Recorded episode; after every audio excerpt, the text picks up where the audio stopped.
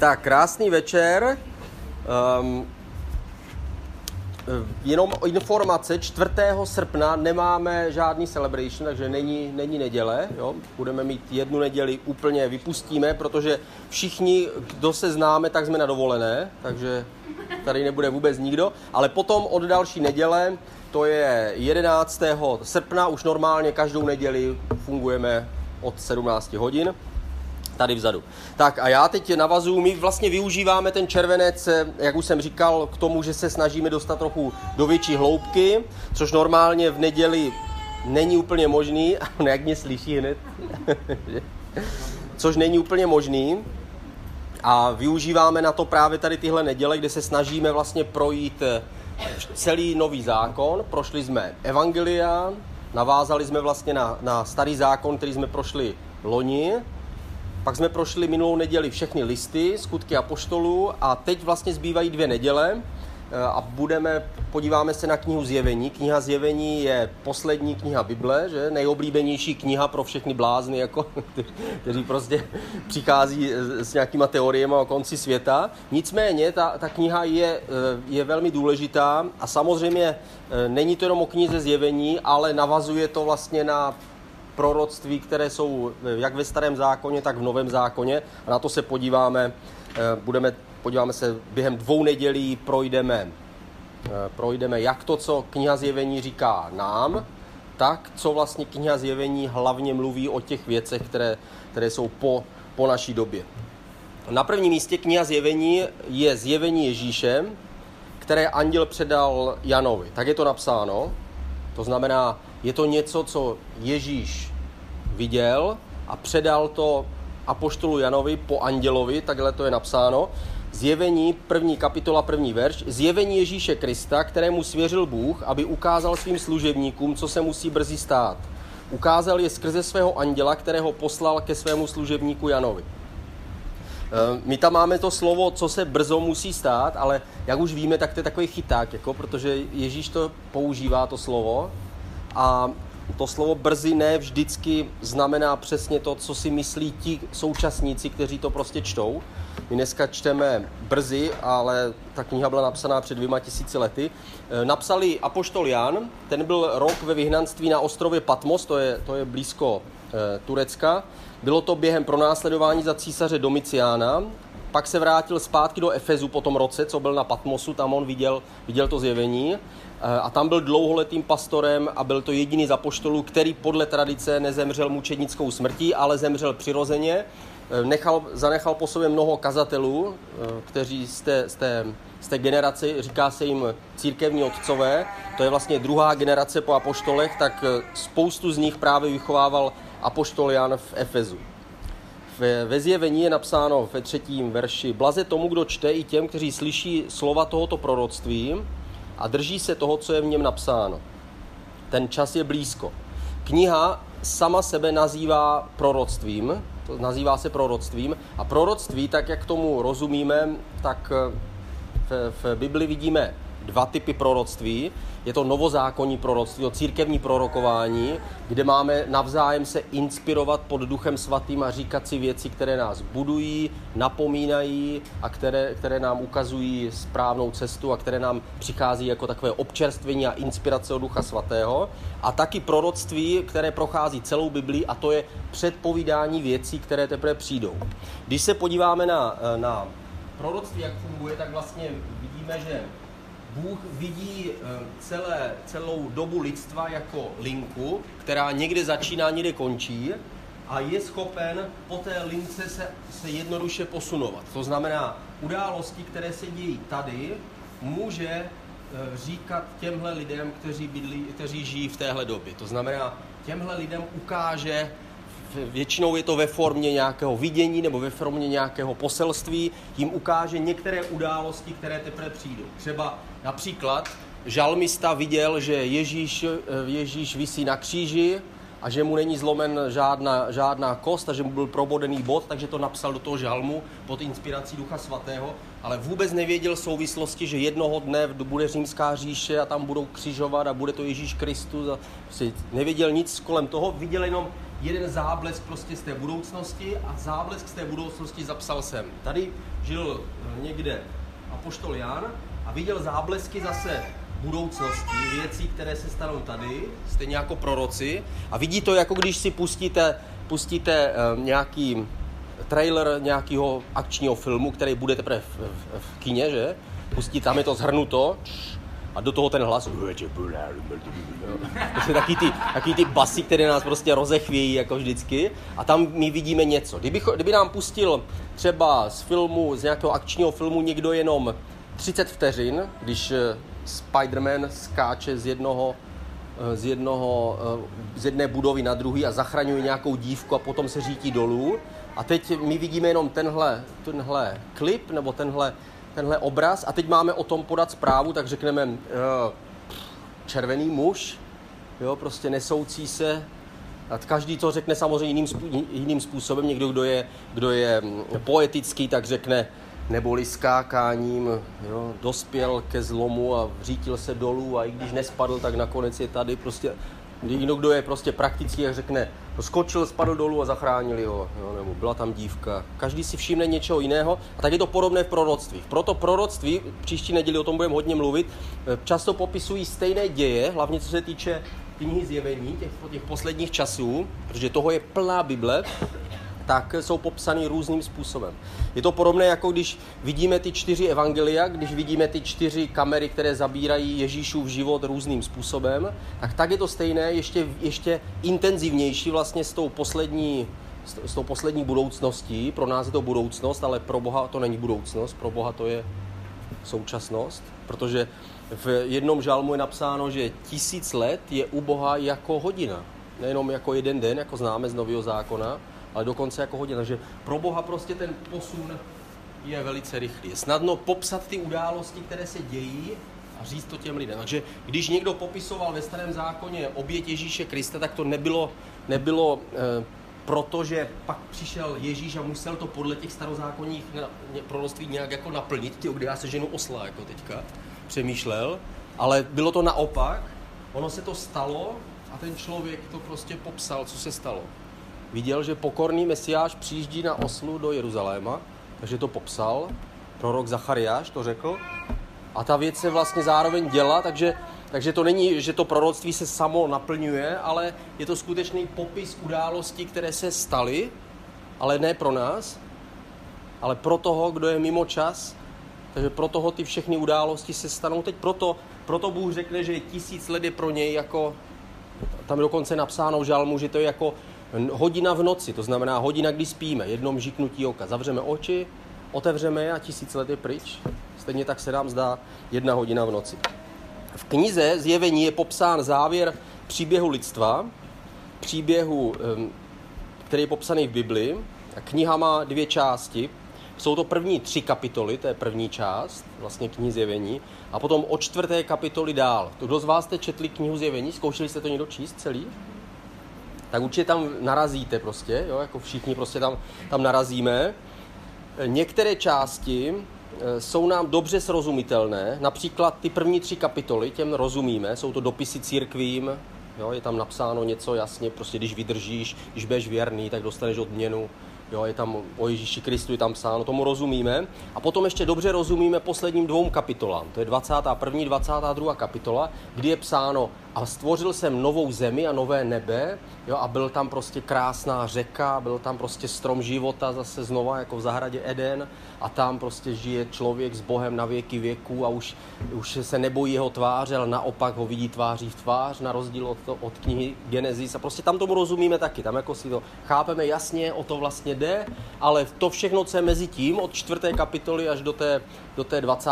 tak máme potíž to nějakým způsobem zařadit my úplně přesně eh, všechno samozřejmě nevíme, ale můžeme pomocí proroctví ve starém zákoně některé zorientovat se v tom aspoň tak, že vidíme základní věci. Vidíme, jako, že, jako když se díváte na město, tak vidíte, tam je katedrála, tam je komín, tam je bazén a tam je Mosilana.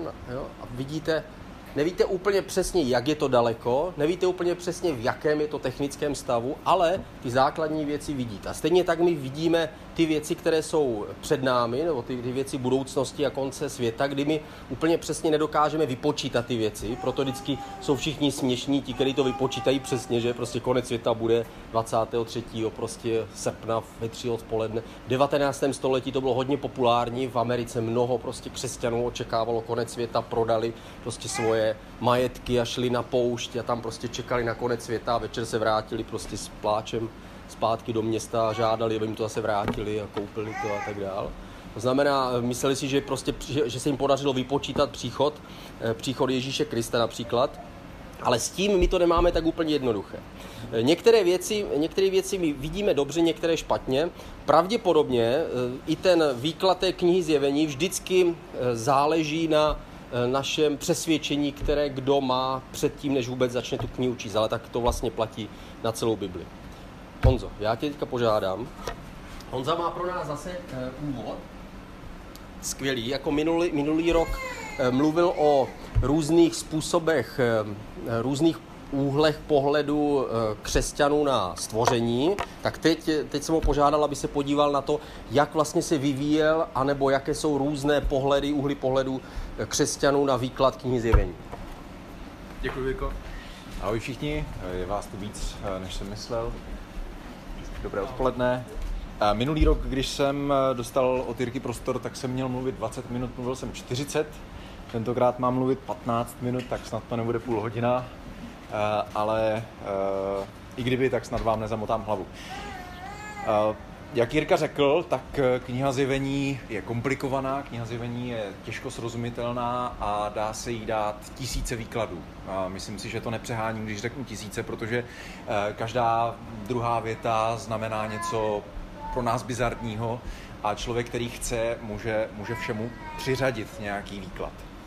Co je důležité si uvědomit, že ve zjevení eh, můžeme vidět rovnou tři literární žánry. Jirka už zmínil eh, dopisy, zjevení totiž začíná jako dopis a zjevení i končí jako dopis, takže zjevení je jeden takový velký dopis, eh, ale dokonce jsou ve zjevení obsaženy další malé dopisy.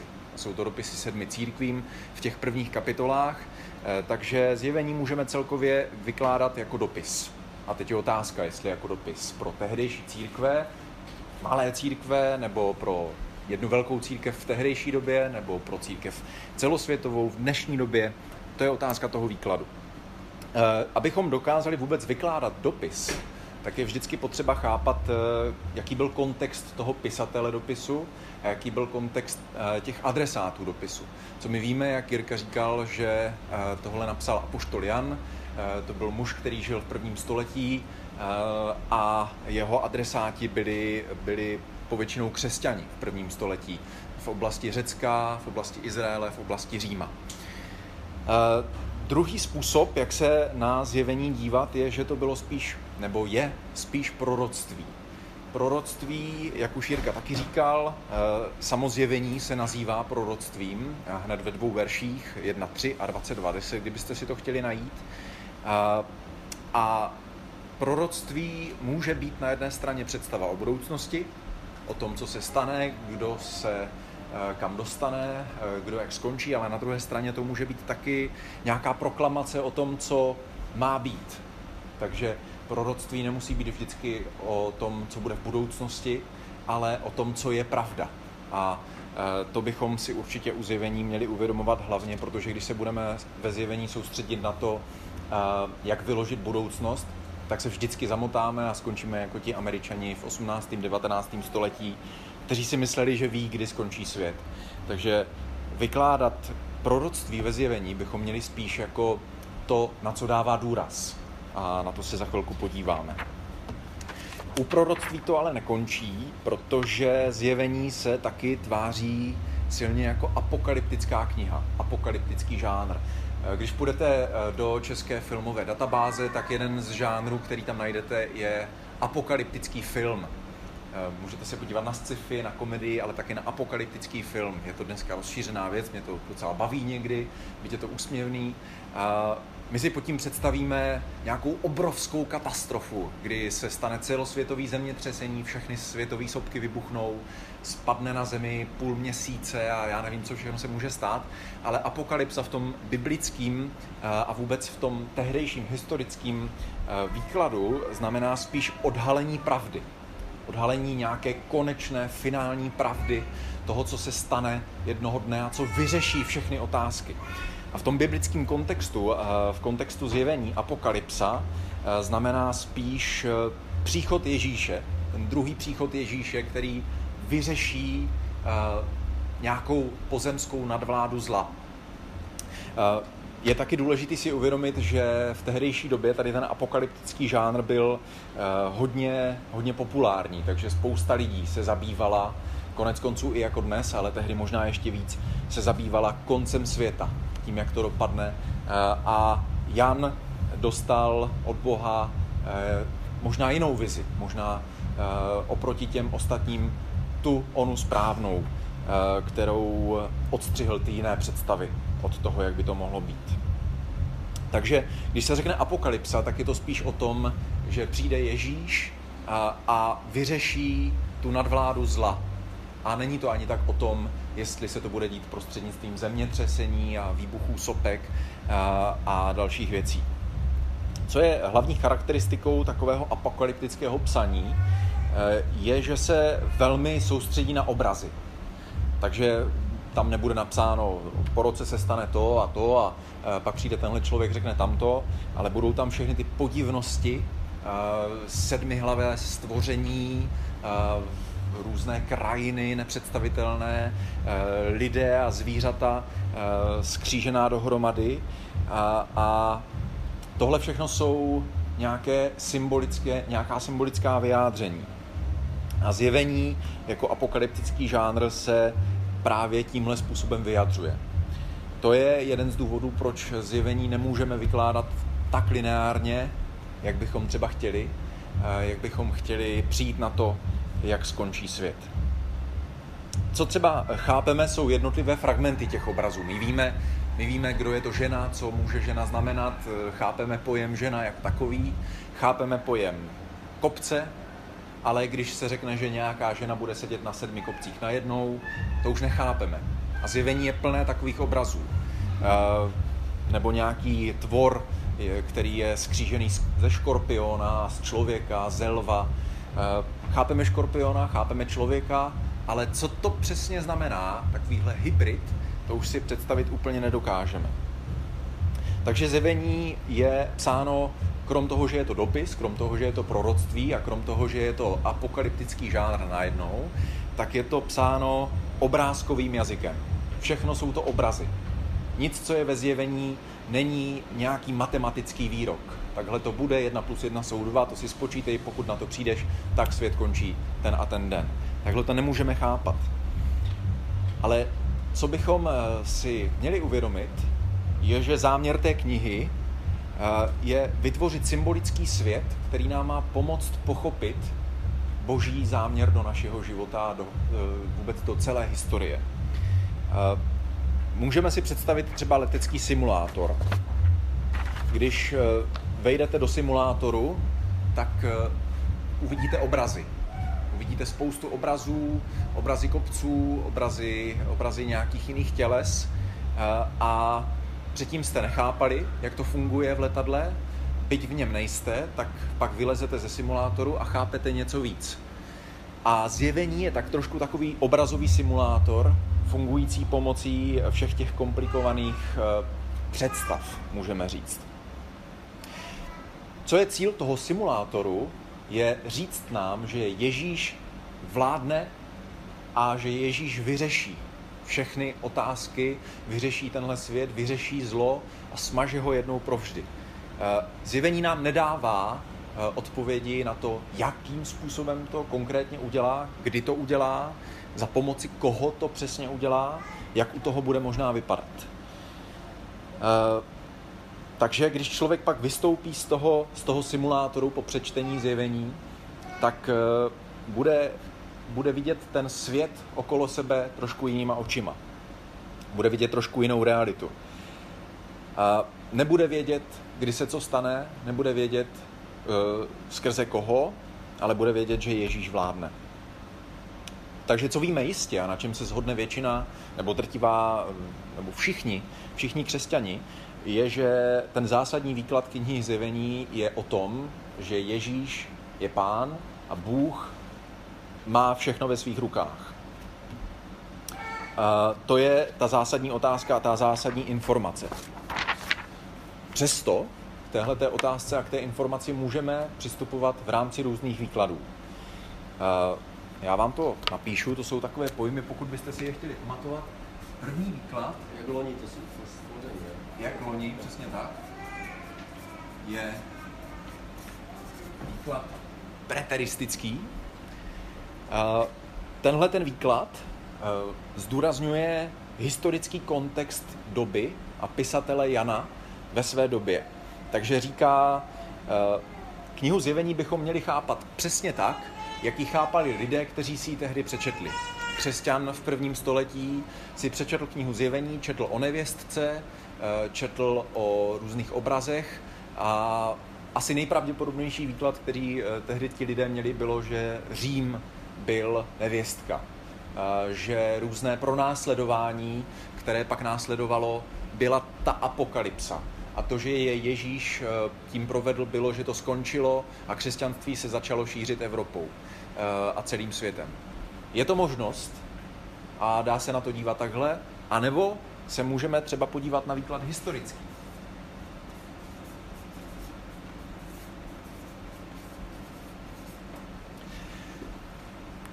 Výklad historický je podobný tomu preteristickému, přesto je odlišný a ten říká, že mnohé události ze zjevení se už v historii asi staly, pravděpodobně většina z nich v tom prvním století, přesto se na zjevení dívá trošku jinak, a to jako na mapu událostí. Konkrétní mapa událostí, byť ne možná lehce srozumitelná, eh, která říká, někdy v téhle době se stalo tohle, to je to proroctví, někdy v téhle se stalo tohle, my jsme tady třeba a bude se dít něco dalšího. Takže historický výklad eh, cílí nebo vychází z prvotní církve a dívá se na Ježíšův návrat. Takže byť je historický, tak je částečně uh, i směřovaný do budoucnosti. Pak tady máme výklad futuristický. A jak už název napovídá, tak výklad futuristický uh, úplně ignoruje to, jak uh, chápali zjevení ti prvotní křesťané v prvním století. Není ani tak historický, nezabývá se vůbec tím, co se stalo a není ochoten připustit, že něco ve zjevení eh, se už jako proroctví třeba naplnilo, ale dívá se jenom do budoucnosti. Takže pokud se setkáte s křesťanem, který bude říkat, eh, ve zjevení je napsáno toto, to je tady ta věc, která se stane, ve zjevení je napsáno toto, to je jiná věc, která se stane potom, tak je to takový futurista. Eh, byť si to třeba nebude uvědomovat. Pak tady máme výklad eklektický. A výklad eklektický je, uh, snaží se být takovým výkladem nejzdravějším, byť třeba být nemusí, snaží se kombinovat pozitiva těch jiných přístupů. Takže z toho preteristického si bere to, že už prvotní křesťané tomu nějak rozumět museli. Takže respektuje to, jak tomu porozuměli. Z druhé strany ale zjevení chápe jako eh, knihu, která je součástí věčné Bible, nejenom jako zpráva o nějakých událostech v prvním století. Takže eh, na zjevení se dívá jako zprávu o takové nadpřirozené a z našeho pohledu věčné válce dobra a zla. A nakonec eh, si samo, sám tenhle výklad snaží uvědomit, že zjevení se určitě musí týkat do nějaké míry těch budoucích událostí, třeba na rozdíl od toho preteristického výkladu, který se prostě soustředí jenom tady na nějaký malý počáteční bod eh, a říká, že zjevení se už vlastně z našeho pohledu stalo. Že Jan něco viděl, ono se to stalo a my o tom teď v takových podivných obrazech čteme.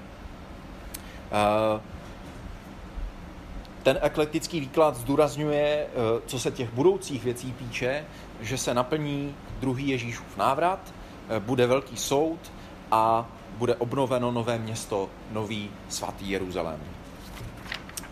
Takže co se týče výkladů, tak tohle jsou takové čtyři hlavní, ale přesto, pokud bychom zabrousili hlouběji, tak těch výkladů jsou desítky. Jsou to různé kombinace, nebo jsou to další výklady. Některé z pohledu nás, křesťanů, nebo tak, jak my věříme v Bibli, jak ji chápeme, jsou třeba neakceptovatelné. Přesto je to výklad, může být zajímavý si ho přečíst, eh, ale eh, akceptovat bychom ho třeba neměli. Ať už se na zjevení chcete dívat jakkoliv, je to na vás, já osobně bych si třeba vybral ten eklektický, eh, protože eh, se neváže eh, za každou cenu nějak intelektuálně k tomu, jestli zjevení už bylo, bude, ale kombinuje to nejzdravější z těch přístupů, tak je důležité nezapomenout na nějaké zásady. Takže já bych si dovolil podotknout, abychom, když budeme číst zjevení a snažili bychom se z toho něco dovodit, abychom byli pokorní a měli otevřenou mysl, protože pokud budeme číst zjevení s tím, že tam dnes najdeme tu otázku, teda tu odpověď na tu otázku, kdy Ježíš přijde, eh, nebo co znamená ten konkrétní obraz, eh, tak eh, to asi nebude správně a budeme pišní vykladači Bible. Můžeme svést na cestí sebe, ale i další. Takže pokud my, ale i ostatní budeme mít jistý výklad zjevení, tak pozor, protože ten člověk se asi mílí. Kdo vám řekne, pochopil jsem zjevení, zjevení říká tohle, eh, tak eh, buď se snaží něco získat, získat pozornost a davy, anebo opravdu věří nějakému bludu. My totiž nevíme, co přesně zjevení znamená. A jediný, čím jsme si jistí, je, že zjevení je v důsledku o tom, že Ježíš má vládu nad vším, že znovu přijde a e, porazí zlo. Co bychom taky měli zkusit, je chápat e, tu zprávu pro původní čtenáře tak, jak ji vykládají ti preteristi. E, pokud si přečteme zjevení tak, že se na něho budeme dívat jenom jako na tu futuristickou zprávu, vezmeme ranní noviny, přečteme si v nich, že Rusko vypálilo raketu, a v Americe objevili nějaký zvláštní objev technologický, pak se podíváme do knihy Zjevení a řekneme si, aha, takže tady to v té první kapitole, to, co letí na nebi, to je ta uh, ruská raketa, tady ten americký objev je zase uh, nějaká tahle biologická záležitost, tak tomu by určitě ti původní čtenáři nerozuměli, nechápali by to, ale Jan to adresoval primárně jim. Byť se to stalo součástí Bible, tak pro, proč by jim tehdy říkal v uvozovkách nějaké futuristické nesmysly, kterým by vlastně nerozuměli. Takže pokud bychom to takhle vykládali v uvozovkách na základě dnešních ranních novin, tak jsme se asi s výkladem zjevení minuli. Uh, už to vychází z toho, co jsem říkal, ale určitě se nesnažme vytvořit si striktní a přesnou chronologickou mapu událostí. On to Jirka nakousl, že víme něco o tom, víme něco o tom a uh, víme, že Ježíš přijde, nevíme kdy, ale co bychom se neměli snažit je, tohle byl rok 1, tady to je rok 2000, tady 3000 a přesně takhle to bude a na základě toho pojďme prodat svůj majetek a pojďme, uh, pojďme se podle toho zachovat. Uh, můžeme to dělat s dobrou vírou, ale zjevení není lineární kniha. Zjevení se někde soustředí na tuhle oblast, někde se soustředí na tohle oblast možná, hodně mluví o tom Ježíšovu příchodu, a v nějaké míře je zjevení o tom všem dohromady. A v některých bodech je o tom i o tom, v některých zase jenom o tom, takže se to tak překrývá. Takže zjevení vůbec není lineární, e, dokonce i mnohé výrazy, které ve zjevení najdeme, nějaké ty obrazové pojmy, e, se často týkají dvou věcí zároveň, takže se to může týkat něčeho tady, ale i tady.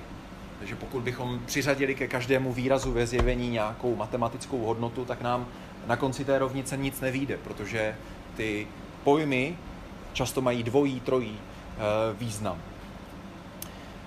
E, zjevení bereme vážně, určitě eh, k tomu nepřistupujeme tak, že je to nějaká nejistá kniha, o které nevíme, co si myslet. Ne, zjevení je součástí Bible, tak jak my v ní věříme.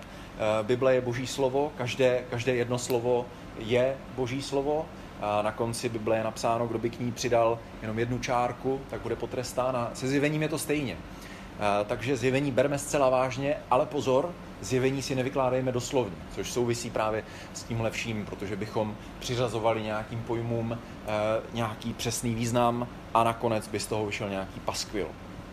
Takže spíš se ptejme, co by to asi mohlo znamenat pro mě konkrétně, než pro celý svět, eh, kdy se co stane, ale co já si z toho mám odnést. Eh, jaká je možná změna charakteru, eh, kterou mi zjevení může přinést.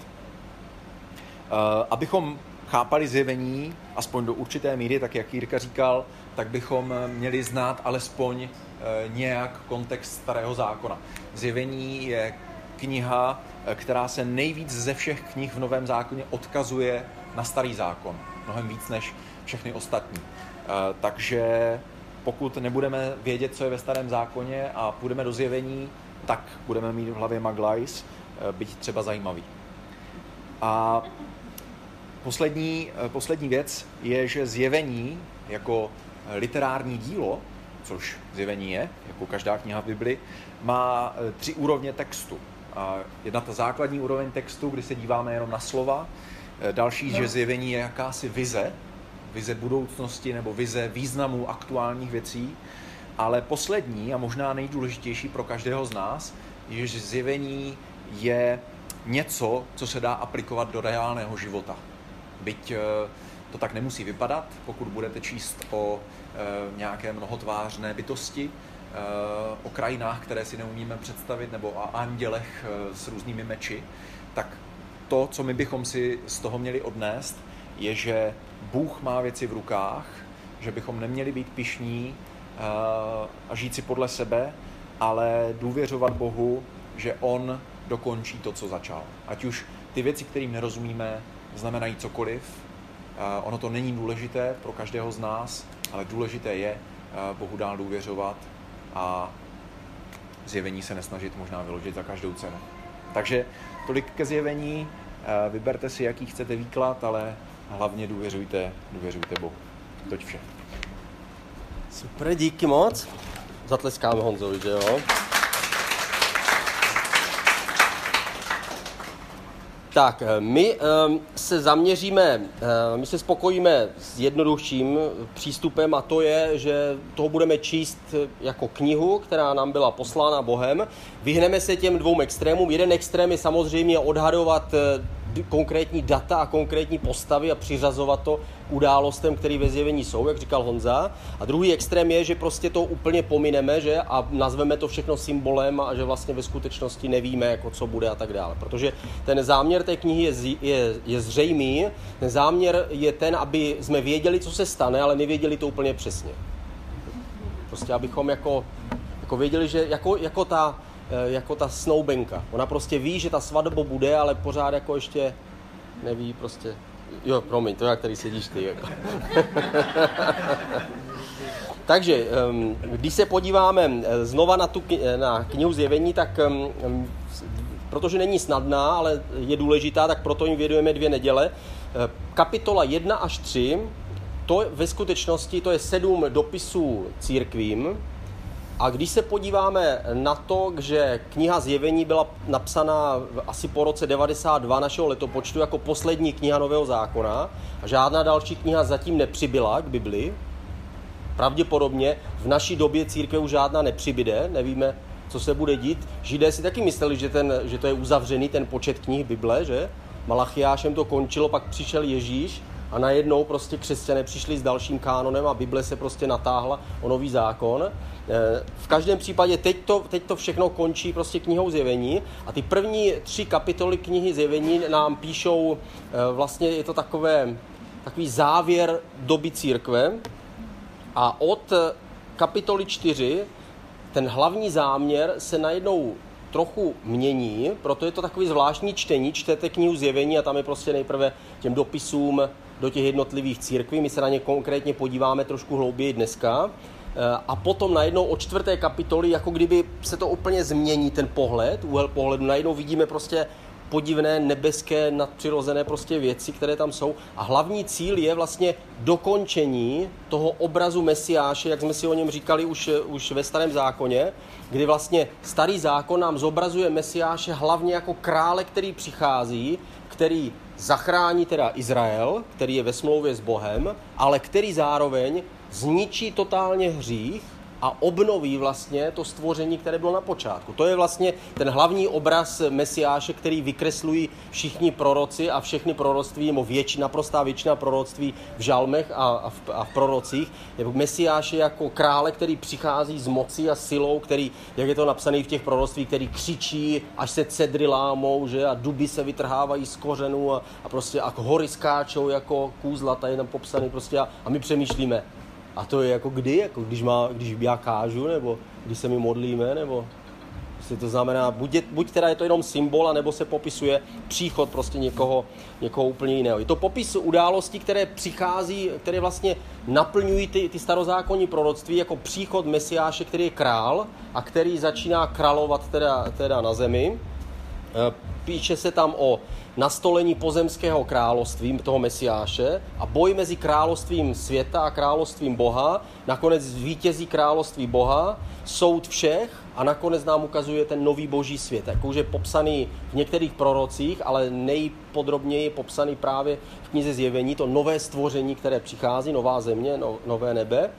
Kniha už neukazuje Ježíše jako pokorného a trpícího mesiáše. Od čtvrté kapitoly už tam čteme, že on je lev z Judy, který láme pečetě a který otevírá knihu, která byla tajná zjevuje ty věci, které přijdou a přichází jako ten, který soudí a tak dále. To znamená, mění se ten úhel pohledu, my ho vidíme jako mesiáše, který přichází a který nás miluje, který jde ještě níž, než jsme my, obětuje se a jeho krví my jsme očištění a jsme spasení, ale tady ho vidíme jako jiného mesiáše, jako vítězícího krále.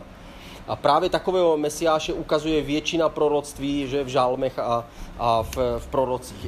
Mm, Ježíš řekl, všechno, co bylo o mně v Mojžíšovi, v Mojžíšovi, v proroctvích a v žalmech, tak se musí naplnit. A my, když to jenom zopakuju znova zase ten nákres, je to stvoření, pád člověka, potom je tam ten, ten zákon, doba toho zákona, starého zákona, ten zákon, oběti, to je, dejme tomu, prostě ten, ten, ten stánek starozákonní. Tady potom přichází na řadu král David, který je který tím končí vlastně to, to nejlepší historické období, období Izraele. Pak už to jde sešup dolů, kříž Ježíše Krista. A tady vidíme, vidíme postupný vlastně zjevování toho Mesiáše. V době, v době Mojžíše tady vlastně je ukázaná potřeba odpuštění a potřeba oběti, to se naplňuje v Ježíši Kristu. A za krále Davida se ukazuje mesiáš, který je král. A tady vlastně v, žalmech, tady vznikají žalmy a tady vznikají proroctví. A v žalmech a v proroctvích najednou vidíme postavu toho, toho mesiáše, který se nám objevuje v té mlze, v těch starozákonních proroctvích a on se nám ukazuje nějak takhle teď se nám postupně jakoby, nejprve ho vidíme jako zvláštně a pak ho vidíme víc a víc, až nakonec se nám úplně zobrazí, vidíme ho a samozřejmě představa byla těch, těch kdo studovali starý zákon, že takhle on přijde, on přijde jako král, protože to je nesrovnatelné to, co je psáno ve starém zákoně o Mesiáši jako králi a o Mesiáši, který trpí. Takže oni viděli tu, viděli tu korunu, ale neviděli tu trnovou korunu, tolik, která je pod tím, a netušili, že ve skutečnosti Mesiáš přijde vlastně dvakrát. Nejprve přijde jako ten, ten, který má na hlavě trnovou korunu, který musí zemřít, aby vlastně, až přijde po druhé, až teda už všechno zbalí, aby mohl některým lidem odpustit. A aby tady byl předpoklad pro to, že lidé nebudou zničeni jeho spravedlností, jeho silou, jeho mocí, aby on se zjevil a řekl, takže vy jste všichni hříšníci, takže všechno balíme. Ale aby se mohl zjevit a lidé předtím měli šanci být ospravedlnění a mohli být nějaký základ pro to ospravedlnění. Ve chvíli, kdyby se on ukázal jako král a zároveň by řekl, ale já zároveň ještě přicházím jako oběť za hříchy, protože jinak vy to nezvládnete, tak to by se nemohlo stát, takže jeho příchod byl, je, proto je je dvojnásobný, on přichází nejprve jako trpící mesiáš, ale pak on musí přijít teda jako král a to nám popisují eh, proroctví a pro, popisuje nám to eh, hlavně kniha Zjevení. V knize Zjevení vidíme krále, který přichází,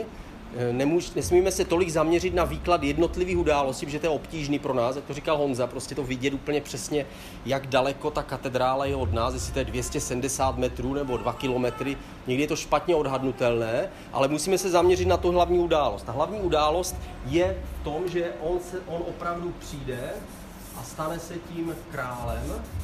A jakmile on se stane králem, tak bude připraveno vše na to, aby on vládl na zemi, on bude vládnout tomu obrovenému království. A to se stane tím, tím symbolem pro ten nový svět, který přijde. Řekne, a takhle jsem obnovil tenhle svět, teď tady vládnu a jednoho dne přejdeme všichni do toho nového světa, kde už nebude nutnost vládnout, protože budeme všichni se vidět tváří v tvář a budeme všichni žít jako jedna velká rodina.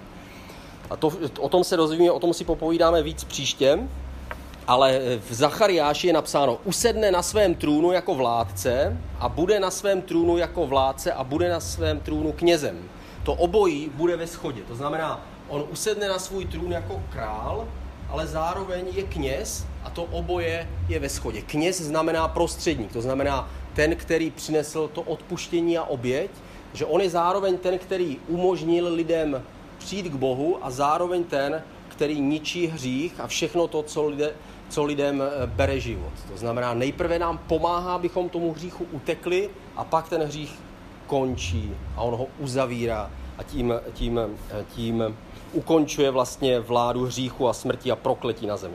Na to, se, na to se díváme, podíváme příště. O tom právě kniha zjevení. Kniha zjevení proto je tak důležitá, protože završuje a ukončuje vlastně to zjevení Mesiáše, kdy on přichází jako král a všechna proroctví ve starém zákoně se naplňují vlastně v tom. Ale my se podíváme teďka na jednu otázku, protože jakmile čteme knihu zjevení, tak se začneme třát strachy, protože začneme číst už od páté, šesté kapitoly, začneme číst o válkách, o utrpení, o chaosu, o soužení, o nemocech a tak dále, o ekologických katastrofách a tak dále. Eh, a my se ptáme, Eh, a kde jsme my, jako jo? A apoštolská církev tam taky bude, jo? Prostě, my křesťaní prostě začínáme samozřejmě tam projektovat sami sebe a začínáme přemýšlet, kde jsme. Ale my musíme začít od těch sedmi dopisů. Sedm dopisů církví tímto začíná. Eh, víte, kde byly ty dopisy, nebo kde byla ta, do, ta, ta, to místo? Tady je dnešní Turecko, tady je Řecko, jo? to poznáte, že? Kypr, že někde tady je Malta a tak dál, tady je Krajeta někde, jo. Tohle je Turecko, eh, tady je Istanbul, jo, dnešní, Caři, Cařihrad, a tady je město Efes. V tehdejší době, kdy Jan psal, psal ten, ten dopis, tak eh, tahle část, tady vlastně, tahle část byla nejvíc křesťanskou částí římské říše. Efeská církev se stala jedna z nejmohutnějších církví. Oni oslovili tehdejší, tehdejší Turecko ještě před příchodem Turků. Jo, až přišli Turkové, tak ti prostě to, to už potom se změnila ta doba, ale v tehdejší době tohle bylo nejvíce, nejvíc eh, křesťanské místo a právě tady v tomhle trojuhelníku jsou tyhle církve, kde se píše těm sedmi církvím. Všichni jsou, tady tohle je 150 kilometrů, asi tak 150 a 250 km, takový trouhelník velký. A v tomhle trouhelníku jsou vš- je všech těch sedm církví, kterým je psáno, eh, jsou psáno těch sedm dopisů. Když se na to podíváme, tak, ehm, tak víme, že ty dopisy nejsou psány jen tak eh, těm jednotlivým církvím, ale mají nám něco nějakým způsobem eh, předat, mají nám něco ukázat. Takže my se podíváme na, na ty jednotlivé dopisy a pak to shrneme, proč vlastně byly napsány. Takže první dopis je Efeské církvi. Efes byl bohatý přístav, centrum řecké kultury. V době napsání dopisu už ale město začalo pomalu upadat. Byla to nejvýznamnější církev, kterou Pavel založil. Bylo tam mnoho věřících. Bylo brz, brzo to byla jedna z nejvýznamnějších církví tehdejšího světa. Po Pavlově smrti církev vedl Timoteus, jeho učedník, který zahynul během pronásledování císaře Domiciána a závěr života tam prožil právě apoštol Jan, který píše prostě ten, to, zjevení, to zjevení. A tam je psáno, znám tvé skutky, tvou práci i tvou vytrvalost, vím, že nemůžeš snést zlé lidi, vyzkoušel si ty, kdo si říkají apoštolové, ale nejsou, a shledal si, že jsou lháři. Vytrvale si snášel těžkosti pro mé jméno a nepodlhl si únavě. Mám ale proti tobě, že si ztratil svou počáteční lásku. Proto si vzpomeň, odkud si odpadl, čiň pokání a dřívější skutky. Nebudeš-li činit pokání, přijdu k tobě a pohnu tvým svícnem z jeho místa. Máš ovšem k dobru, že nenávidíš skutky Nikolajtů. Nikolajté byli, už jsme o nich mluvili trochu minule, to byli ti, kteří říkali, můžeš si klidně věřit srdcem, čemu chceš, ale co děláš, je úplně jedno. To znamená, buď křesťan, ale klidně můžeš krást, smilnit a prostě dělat, žít, jak si představuješ, jak chceš, protože to je jenom tělo, to jsou tělesné věci, důležité jsou ty duchovní, intelektuální prostě věci. Jestliže věříš evangelium a Kristu, tak to je prostě podstatné, není podstatné prostě, jakým způsobem žiješ. Takže eh, samozřejmě proti tomu, proti tomu ta církev vystupovala a tady je velká církev, která ztrácí svoji horlivost a Ježíš ji říká, rozhorli se. Říká, vzpomeň si na to, když možná si nebyla ještě tak velká a nebyli v tobě tak bohatí a významní lidé. A teď už si, už si začínáš ztrácet tu první lásku, jako, jako eh, to jim píše Ježíš. Další církev je církev ve Smírně. To byl přístav, který postupně nahradil ten přístav Efes. Je to dnešní město Izmir. Je to jedině, jedině dvě církve nebo dvě ty města ještě dneska existují. Je to právě Smírna, která se dneska jmenuje Izmir. Rodiště Homéra, v době napsání dopisu byl pastorem ve Smírně Polikarp, učedník Jana, jeden z velkých církevních otců, který byl upálený taky při pronásledování nějakého císaře. A tady napsáno, znám tvé soužení a chudobu, ale si bohatý, i rouhání těch, kteří si říkají židé a nejsou, ale jsou schromáždění satanovo. Nic se neboj toho, co máš vytrpět. Hle, ďábel uvrhne některé z vás do vězení, abyste byli vyzkoušeni a budete mít soužení po deset dní. Buď věrný až do smrti a dám ti korunu života. Církev vesmírně byla pronásledovaná církev a té Ježíš říká, vydrž v každém případě. Církev v Pergamonu, to je další církev, eh, to bylo centrum tehdejší politické vlády a tady byl silný kult eh, který měl vliv i na křesťany a v církvi existovalo falešné učení, podobně jako v Efezu. Rozdíl byl ten, že v Efezu se s tím snažili ty, ty, ty kazatele a ty pastoři nějakým způsobem jednat a tady oni je nechávali to učení prostě být v té církvi. Vím, že bydlíš tam, kde je satanův trůn a že se držíš mého jména nezapřel si mou víru ani v těch dnech, kdy byl Antipas, můj věrný svědek, zabit u vás, kde bydlí Satan. Mám proti tobě jen to, že u sebe máš přívržence učení Balámova, který učil Baláka svádět syny Izraele k modlářským hodům a ke smilstvu. Podobně i ty máš přívržence učení Nikolajtu, proto čiň pokání. Jinak tobě brzo přijdu a budu s nimi bojovat mečem svých úst. Tady znova eh, církev, která toleruje učitele nemorálnosti a té Ježíš vzkazuje, bojuj s tím, dělej s tím něco, nenech to jenom tak běžet. Tohle je církev, která je, uh, která je hloupá, která prostě to nechává pít jen tak. Prostě těm věřícím je jedno, když to prostě ty kazatele takhle vyučují, tak to prostě takhle je. A Ježíš říká, takhle to prostě nemá být. Církvi v Tiatyrech, další církev, tam byl známý a nádherný palác bohyně Artemis, a tady je psáno, znám tvé skutky, tvou lásku, službu, věrnost a vytrvalost, i to, že tvých posledních skutků je víc než dřívějších. Mám ale proti tobě, že nechává ženu Jezábel, která si říká prorokyně, aby učila a sváděla mé služebníky ke smilstvu a k modlářským hodům. Dal se mi čas, aby činila pokání ze svého smilstva, ale ona nechce. Hle, uvrhnu ji na lůžko a ty, kteří s ní cizoloží, vydám velkému soužení, nebudou-li činit pokání ze svých skutků, až zahubím její děti, všechny církve poznají, že já jsem ten, který zkoumá mysl i srdce a že každému z vás odplatím podle vašich skutků. Ale vám ostatním tiatyrským, vám, kteří nemáte toto učení a nepoznali jste to, čemu se říká hlubiny satanovi, pravím, nevložím na vás jiné břemeno. Tady eh, tohle je, je církev, kde byla žena, pravděpodobně to byla žena právě z toho Artemisina kultu, která se stala křesťankou, dokonce se stala nějakou vedoucí v církvi, ale dál praktikovala zároveň i pohanství a pohanské rituály a začala to vnášet do církve. A oni nechali prostě nechali to dělat a Ježíš jim je vyzývá, nenech se vést špatným směrem, špatným způsobem. To znamená, i téhle církvi něco vyčítá, něco připomíná. Církvi v Sardách, eh, město známé uměním a řemesly, velmi bohaté město, řekl, znám tvé skutky, podle jména si živý, ale si mrtvý. Probuď se a posilní umírající zbytek, neboť jsem zhledal, že tvé skutky před mým Bohem zdaleka nejsou naplněné. Vzpomeň si, co jsi slyšel a přijal, drž se toho a čiň pokání. Pokud se neprobudíš, přijdu jako zloděj. Ani se nedozvíš, v kterou hodinu na tebe přijdu. Mám ale v Sardách několik osob, které neposkvrnili svá roucha, ty se budou se mnou procházet v bílém rouchu, nebo si to zaslouží. Tady tahle církev, eh, téhle církvi píše, jejich víra je mrtvá a říká jim, oží, to je jediná šance. Nebo říká, pár, je tam pár lidí, pro které, když přijdu, tak ty budou vědět, v kterou hodinu se zjevím. Ale pro vás všechny ostatní, vy budete žít, jako kdybych ani po druhé nepřišel.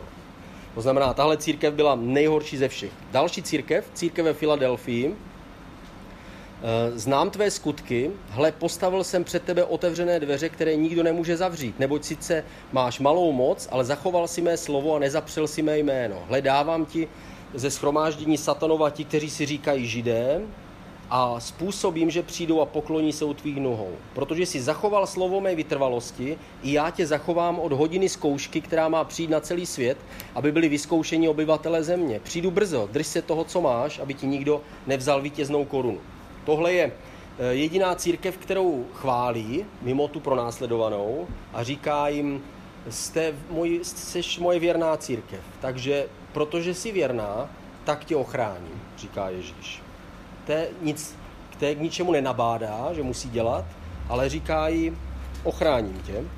Církvi v Laodikej, to je poslední církev, to bylo centrum bankovnictví, bylo, bylo to velmi bohaté město.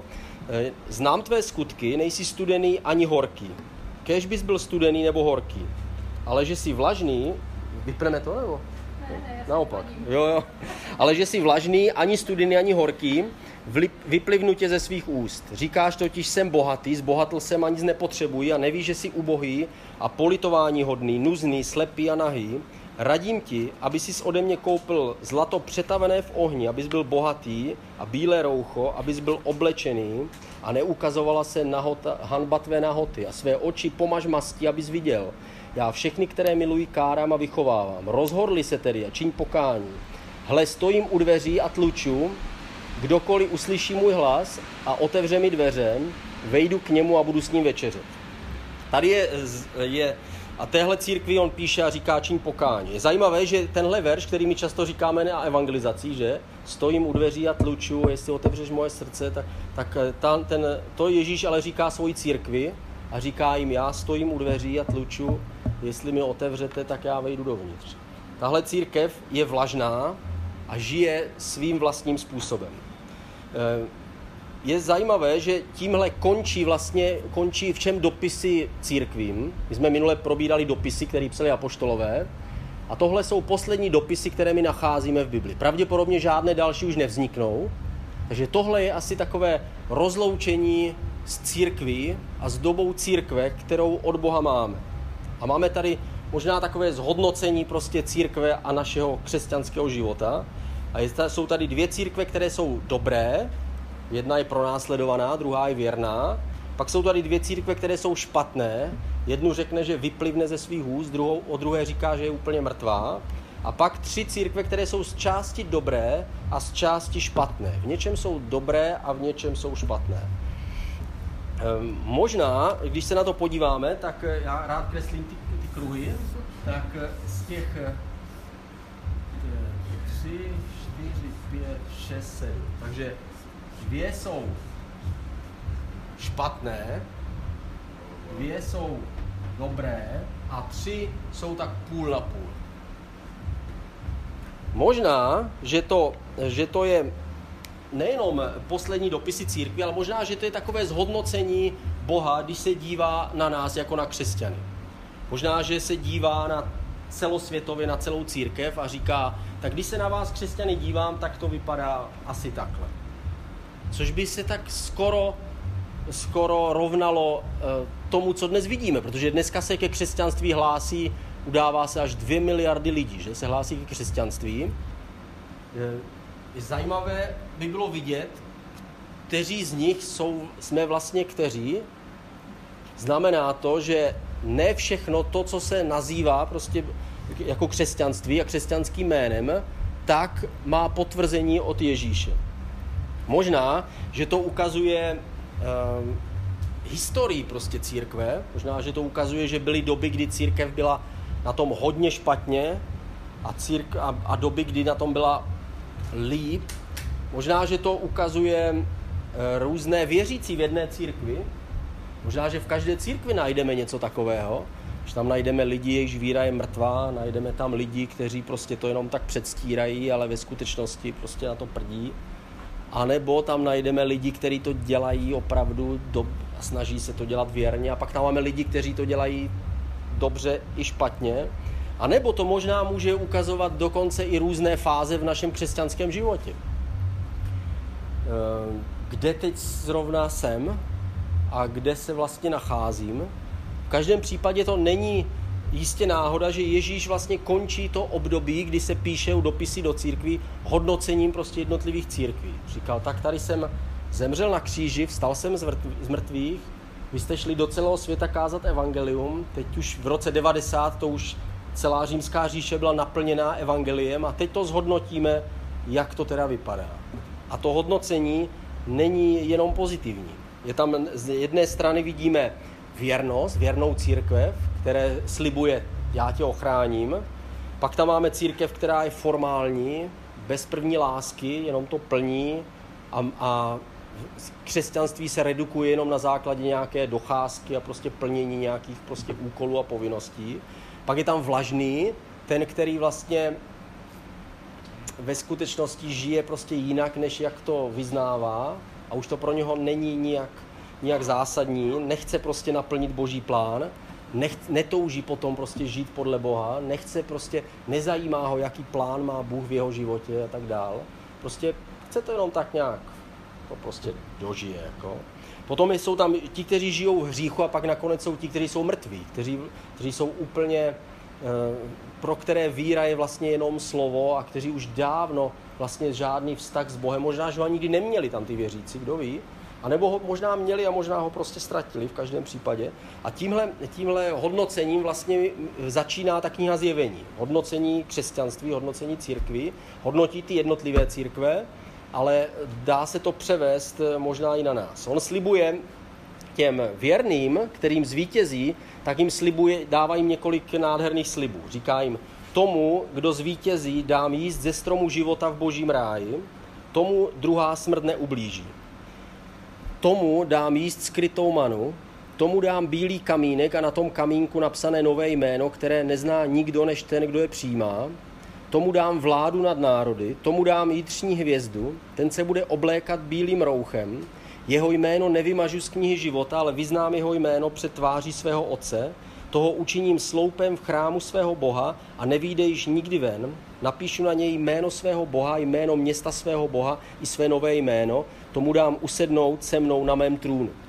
Když to čteme, tak, tak některé ty představy jsou prostě, eh, on nám dá kamínek, napíše něco na nás a budeme sedět, prostě si představíme, kolik milionů věřících bude sedět na jednom trůnu, jako jestli budeme sedět takhle na, Prostě ta představa samozřejmě je, je jiná, to znamená, ty sliby přichází z jiného světa než z našeho a ty sliby nejsou spojeny s naším pozemským životem, ale jsou spojeny s nějakým duchovním, prostě nadpřirozeným životem, který budeme žít teprve po smrti. A to, co je spoje, společné v tom všem, je tam třeba napsáno, že budete jíst ze stromu života v božím ráji, to znamená, že dostanete se na to místo, podle kterého vlastně byl stvořený ten pozemský ráj a ten, ten pozemský strom, strom života, tak ten originál prostě existuje a vy se dostanete přímo od toho originálu. On vlastně říká, vy se od té kopie dostanete až přímo ke zdroji. Vy jste začali jako to staré stvoření s tím starým Adamem, ale jednoho dne budete u toho zdroje, u, te, u toho opravdového originálu, který je základem všeho. Většina věcí, které vidíme v Novém zákoně nebo, nebo v Bibli, eh, tak má vlastně svůj originál v nebi. Že my tam vidíme chrám a ten chrám vidíme v nebi. My vidíme svícen, svícen je v nebi. Vidíme uh, boží zahradu. Je tam zpráva o tom, že, že, že u Boha je boží zahrada. To znamená, Bůh měl nějaký záměr a nějaký plán, stvořil lidstvo a chtěl, aby lidstvo s ním navázalo důvěrné spojení. Ale lidstvo zklamalo, takže Bůh nechal ten svůj plán, který byl, Bůh prostě připravil něco dobrého pro lidi. Něco ještě lepšího, než, než co žili prostě v původní zahradě Eden. Ale muselo tam dojít k tomu osobnímu navázání vztahu. A tady na konci vlastně v knize Zjevení, jak to říkal Honza, kniha Zjevení se hodně jakoby vrací znova do toho, k tomu, k tomu začátku a ukazuje nám vlastně to, ten původní boží plán, který, který, se, který vzal teda velkou okliku, ale nakonec se dostáváme do toho nového stvoření.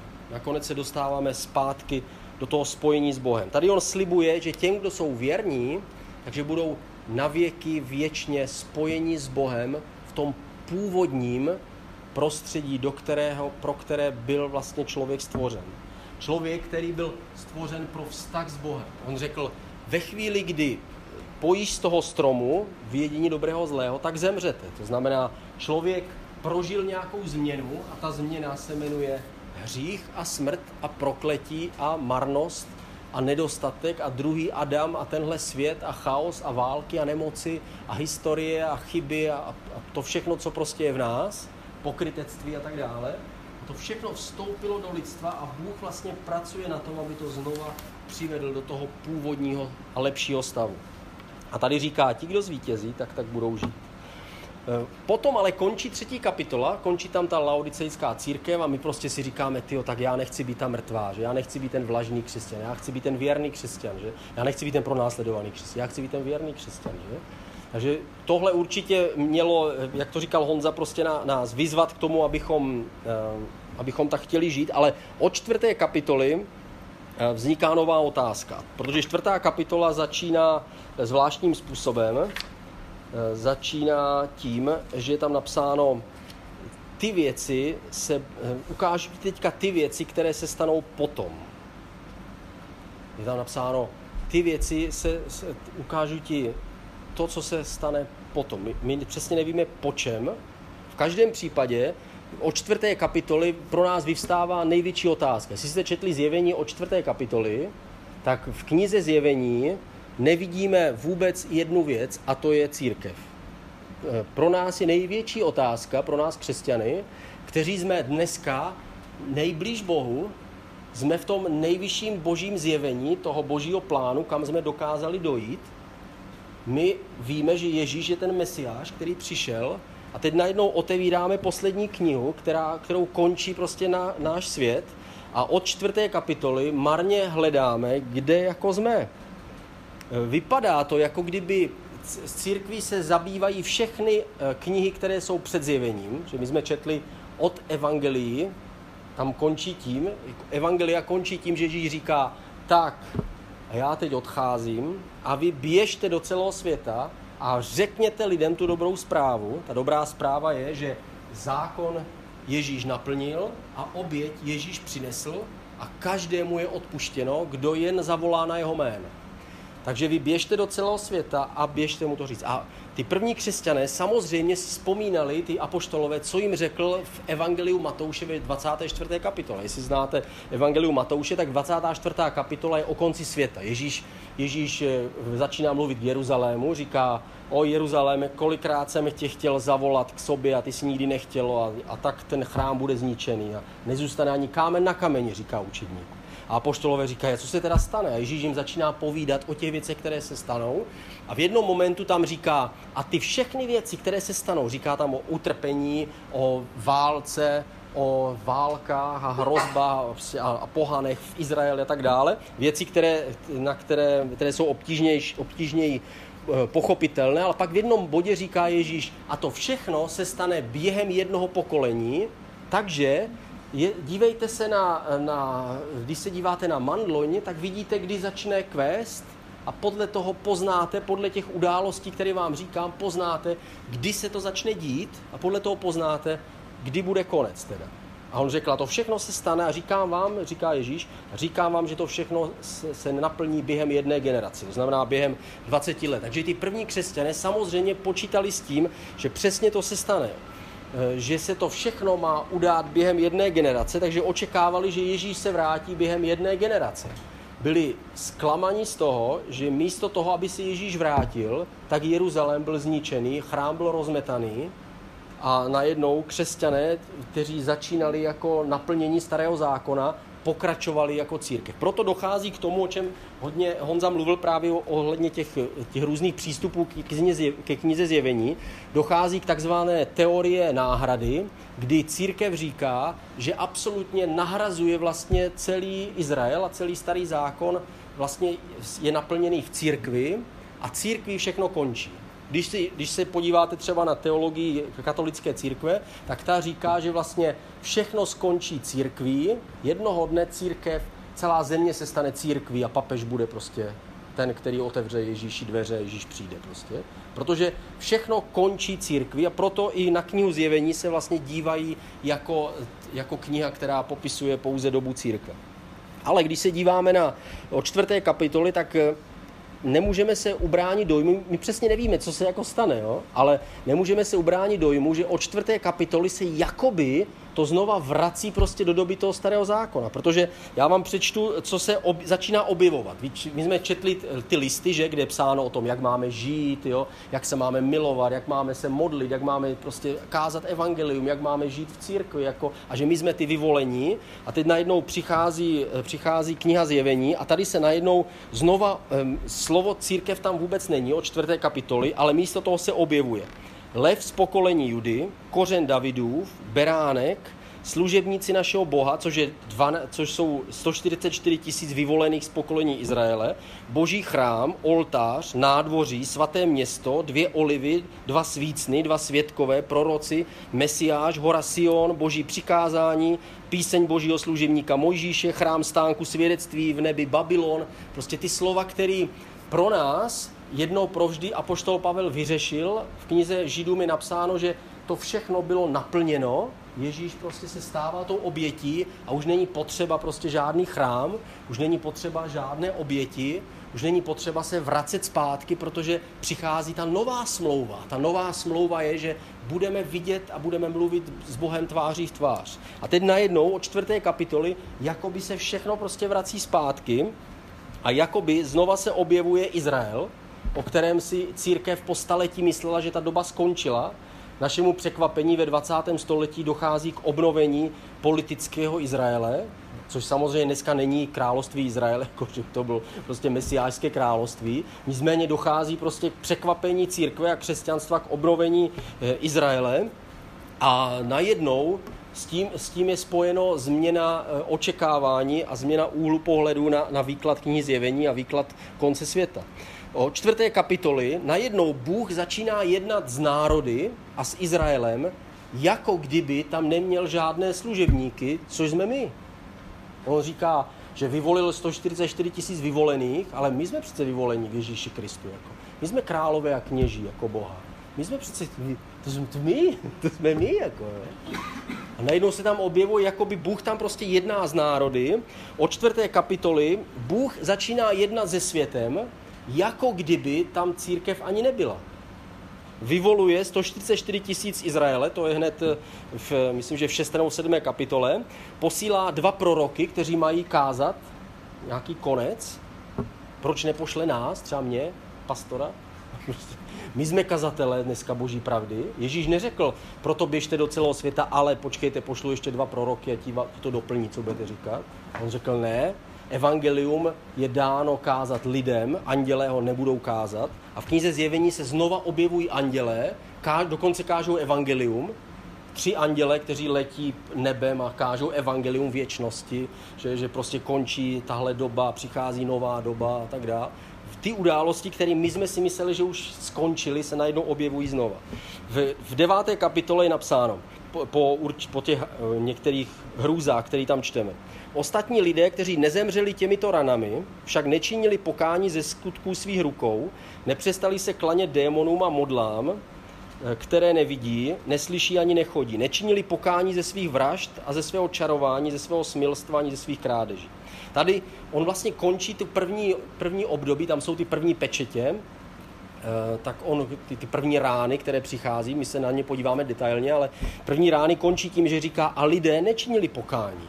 Jako kdyby k pokání už nevedla lidi láska a milost, což je naše doba, my přece víme, co vede člověka k pokání. V listě Řídumi, Římanům je jasně napsáno, že boží dobrota vede lidi k pokání dneska. Že? A tady najednou vede Bůh lidi k pokání ranami, jako v době eh, Egypta, když Bůh posílá 12 ran na Egypt a oni ho nechtějí propustit ty Izraelce, že? Nechtějí, aby, aby odešli pryč. Je to, vypadá to, jako kdyby Bůh najednou začíná pomocí tlaku a pomocí negativních věcí eh, tlačit na, na svět, aby nějakým způsobem ovlivnil jejich vztah k sobě.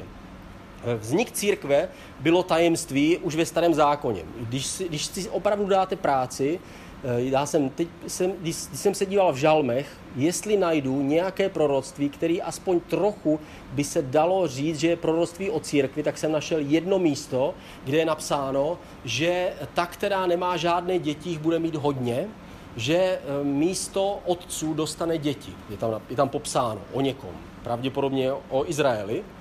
A to by se možná dalo jakoby říct na to, že to jsou nějaký lid, který nebyl lidem a stal se prostě lidem, že to je teda doba církve, ale jinak církev jako taková ve starozákonních, eh, v starozákonních proroctvích je, je jako tajemství, a vypadá to, aspoň podle toho, co čteme, že i ukončení doby církve je jako tajemství, protože to není nikde úplně přesně popsáno. My tam máme některé místa, když se na to podíváme, ale pojďme se podívat na to, je to podobný od čtvrté kapitoly eh, zjevení, je to podobný, jako když, když to srovnáte s těmi dopisy, které jsme brali eh, minulý týden, všechny dopisy byly o církvi, bylo to pro, pro křesťany, bylo to, Ježíš to inspiroval, Duch Svatý to inspiroval, že apoštolové to psali a psali to, eh, o té, psali to jako boží zjevení prostě pro tu dobu.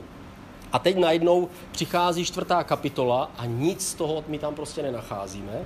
Je to podobné, jako když by jste se scházeli se svojí, svým kamarádem nebo kamarádkou, nebo prostě se svýma známýma a vždycky, a oni měli eh, děti, on, ta vaše známá měla manžela a děti a vždycky, když jste se sešli na kafe, tak jste se bavili prostě o tom manželovi a ona řekla, a můj manžel zase dělá tohle a moje děti a ten dělá to a tento a tento a tak dále. A teď najednou se sejdete znova, sejdete se na té schůzce a ona o tom vůbec nemluví. Mluví o tom, že jí zvýšili nájem, že má nového souseda, že trochu přibrala, o čem nikdy nemluví, ale a, ale nemluví se vůbec o manželovi, nemluví se vůbec o dětech a vy máte z toho takový, takový divný pocit, jako říkáte si, co se stalo? Zemřeli všichni? Nebo se rozvedla? Nebo je tam nějaký problém, nechce o nich mluvit? A když se zeptáte, tak ona dělá, že neslyší a, nemluví, předstírá, jako by tam nebyli. Podobný pocit máme, když čteme knihu zjevení a přečteme, přečteme všechny dopisy církvím předtím, kde čteme, že my jsme ty vyvolení, že prostě všechna, všechna zaslíbení přece ve starém zákoně v Ježíši Kristu teď patří nám. Takže my jsme najednou ten boží lid, my jsme vlastně ti, ty blízcí a najednou se ukazuje, že, že to všechno je jakoby pryč. A od čtvrté kapitoly se o nás vůbec ne, nemluví. Církev, co to je vlastně církev? Když to krátce zopakujeme. Církev je jako archa, všichni, kdo chtěli, tak vešli do archy a zachránili se před potopou. Že to je jeden z příkladů, který říkal, říkal Ježíš. E, nebo jiný obrázek církve bychom mohli najít v knize Židům. Tam je napsáno, Zákon je pouhým stínem dobra, již mělo přijít, nikoli jeho skutečným obrazem. Neustále každoroční obětování přece nikdy nemůže ty, kdo je přináší, přivést k dokonalosti. Tady je psáno o té době, my jsme tady v době církve, tady někde, tady je doba naše, nejlepší, a tady se píše o té době toho starého zákona. Říká se, přece víme, že ten zákon nemohl ospravedlnit a že ty oběti nebyly dostatečné a stejně tak eh, my bychom to mohli parafrázovat a víme, že církev se nikdy nestane tím, tím eh, posledním zjevením té boží moudrosti a boží vlády, protože nemá toho mesiáše, který je král. Sice církev má krále, my oslavujeme krále, ale my ho oslavujeme jenom jako symbol toho přicházejícího, kdy on bude skutečným králem a bude vládnout a e, svoj, jeho vláda bude zjevena. Ten, ten druhý příchod Mesiáše. My, církev je tady proto, aby ohlašovala ty boží tajemství, je napsáno v Biblii, a aby se stala tím, kdo přivolává ten příchod toho Mesiáše tím, že děláme to, co bude dělat celý svět, až jednou Mesiáš přijde. My jsme jako ti poslové, nebo my jsme jako ty, v Biblii je psaný, v Novém zákoně je psaný, že my jsme jako ta záloha, ten Duch Svatý jako ta záloha, který jsme dostali, my jsme jako ty prvorození, jako jsme to četli eh, minulý týden, když jsme četli o Den letnic, my jsme jako ty prvotiny země, které mají ukazovat to, co se stane. Stejně jako starý zákon měl ukazovat v té oběti to, co se stane. Jednoho dne beránek přijde a prostředník projde chrámem před boží trůn a budeme prostě, a, a hříchy budou odpuštěny, tak stejně tak církev zjevuje boží moudrost o tom, že jednoho dne on bude skutečným králem na celé zemi. To znamená, církev eh, má připravovat eh, příchod Ježíše. Zajímavý příběh eh, má, je v, v Lukáši ve 14. kapitole. Ježíš totiž řekl mnoho věcí o konci světa a mě, z některých z nich jsme dost zmatení, jako upřímně, protože ne všechny se dají úplně snadno prostě vyložit, že by se dali aplikovat na nás. Tady třeba například řekl, když to uslyšel jeden z hostů, řekl mu, blaze tomu, kdo bude hodovat v božím království, řekl Ježíš. Ježíš odpověděl, jeden člověk vystrojil velkou večeři a pozval mnoho hostů. Včas večeře pak poslal, poslal svého sluhu, aby pozvaným řekl, pojďte, vše už je připraveno. Všichni se ale jeden jako druhý začali vymlouvat. První řekl, koupil jsem pole, musím se na něj podívat, prosím tě, omluv mě. Druhý řekl, koupil jsem pět párů volů, jdu je vyzkoušet, omluv mě. Další řekl, oženil jsem se, nemohl přijít. Sluha se vrátil a vyřídil to svému pánovi. Hospodář se rozhněval a řekl, výjdi rychle do ulic a uliček, řekl sluhovi. Přiveď sem chudé, chromé, zmrzačené a slepé. Sluha se vrátil se slovy, pane, stalo se, jak si přikázal a ještě je místo. Pán tehdy sluhovi porušil, výjdi, poručil, výjdi na cesty a mezi ploty a přinuď lidi přijít, ať je můj dům plný. Říkám vám, že nikdo z původně pozvaných neokusí mou večeři. A teď baborať, jako kdo jako je tam jako kdo v té, na té večeři. Tady je psaný o tom, že někteří byli pozvaní, ale odmítli vstoupit. To se dá pochopit, že je teda Izrael, ke kterému Mesiáš přichází jako na prvním místě, vztahuje své ruce a Izrael ho jako celek odmítá, když jednotlivci ho přijímají, jak říká, jak říká poštol Pavel, ten, ten zbytek nebo zůstatek Izraele. Pak je tady psáno, dobře, oni teda nechtěli vejít, tak běž do ulic a posbírej tam kde koho tohle by se dalo teda vzít, že to jsme teda my, které, když my jsme vyslaní do celého světa a kažte všem křupanům prostě, aby se obrátili a vešli do Božího království. Vemte, ať jsou hloupí nebo prostě chytří, ať jsou bohatí nebo chudí, prostě přijměte je dovnitř. Ale pak, protože v jednom jiném příběhu, který Ježíš říká v jiném evangeliu, tím to končí. Jako, jo? Tím, a pak je svatba a končí to. Ale tady on říká, no jo, ale ještě je pořád místo. A tady je třetí skupina lidí, řekl běž a přinuď je prostě vejít, aby jsme doplnili prostě ten počet, který tady mít. To znamená, tady jsou najednou hosté, kteří byli dotlačeni k tomu, aby vstoupili na hostinu prostě toho hospodáře. To znamená, tady je pozvání na svatbu, která už není jako hej, mrzáci, pojďte dovnitř, je doba milosti, můžete přijít, i když nepatříte do téhle rodiny a na tuhle hostinu, můžete přijít. To je ta naše doba. Najednou tady přichází um, někdo, kdo říká, ty musíš přijít, jako je, protože jestli nepřijdeš, tak to s tebou dopadne špatně. To ti říkám. Takže se zbal a pojď se mnou na hostinu. Tady, tady už prostě končí legrace, tady už to není jenom pozvání, tady je to, ehm, tady je to nátlak. To znamená, ukazuje to nějakou dobu nebo prostě nějaké lidi, kteří přijdou na hostinu a kteří se tam dostanou ne jenom díky pozvání, které je plné milosti a lásky, ale dostanou se tam kvůli okolnostem, které, které vznikly.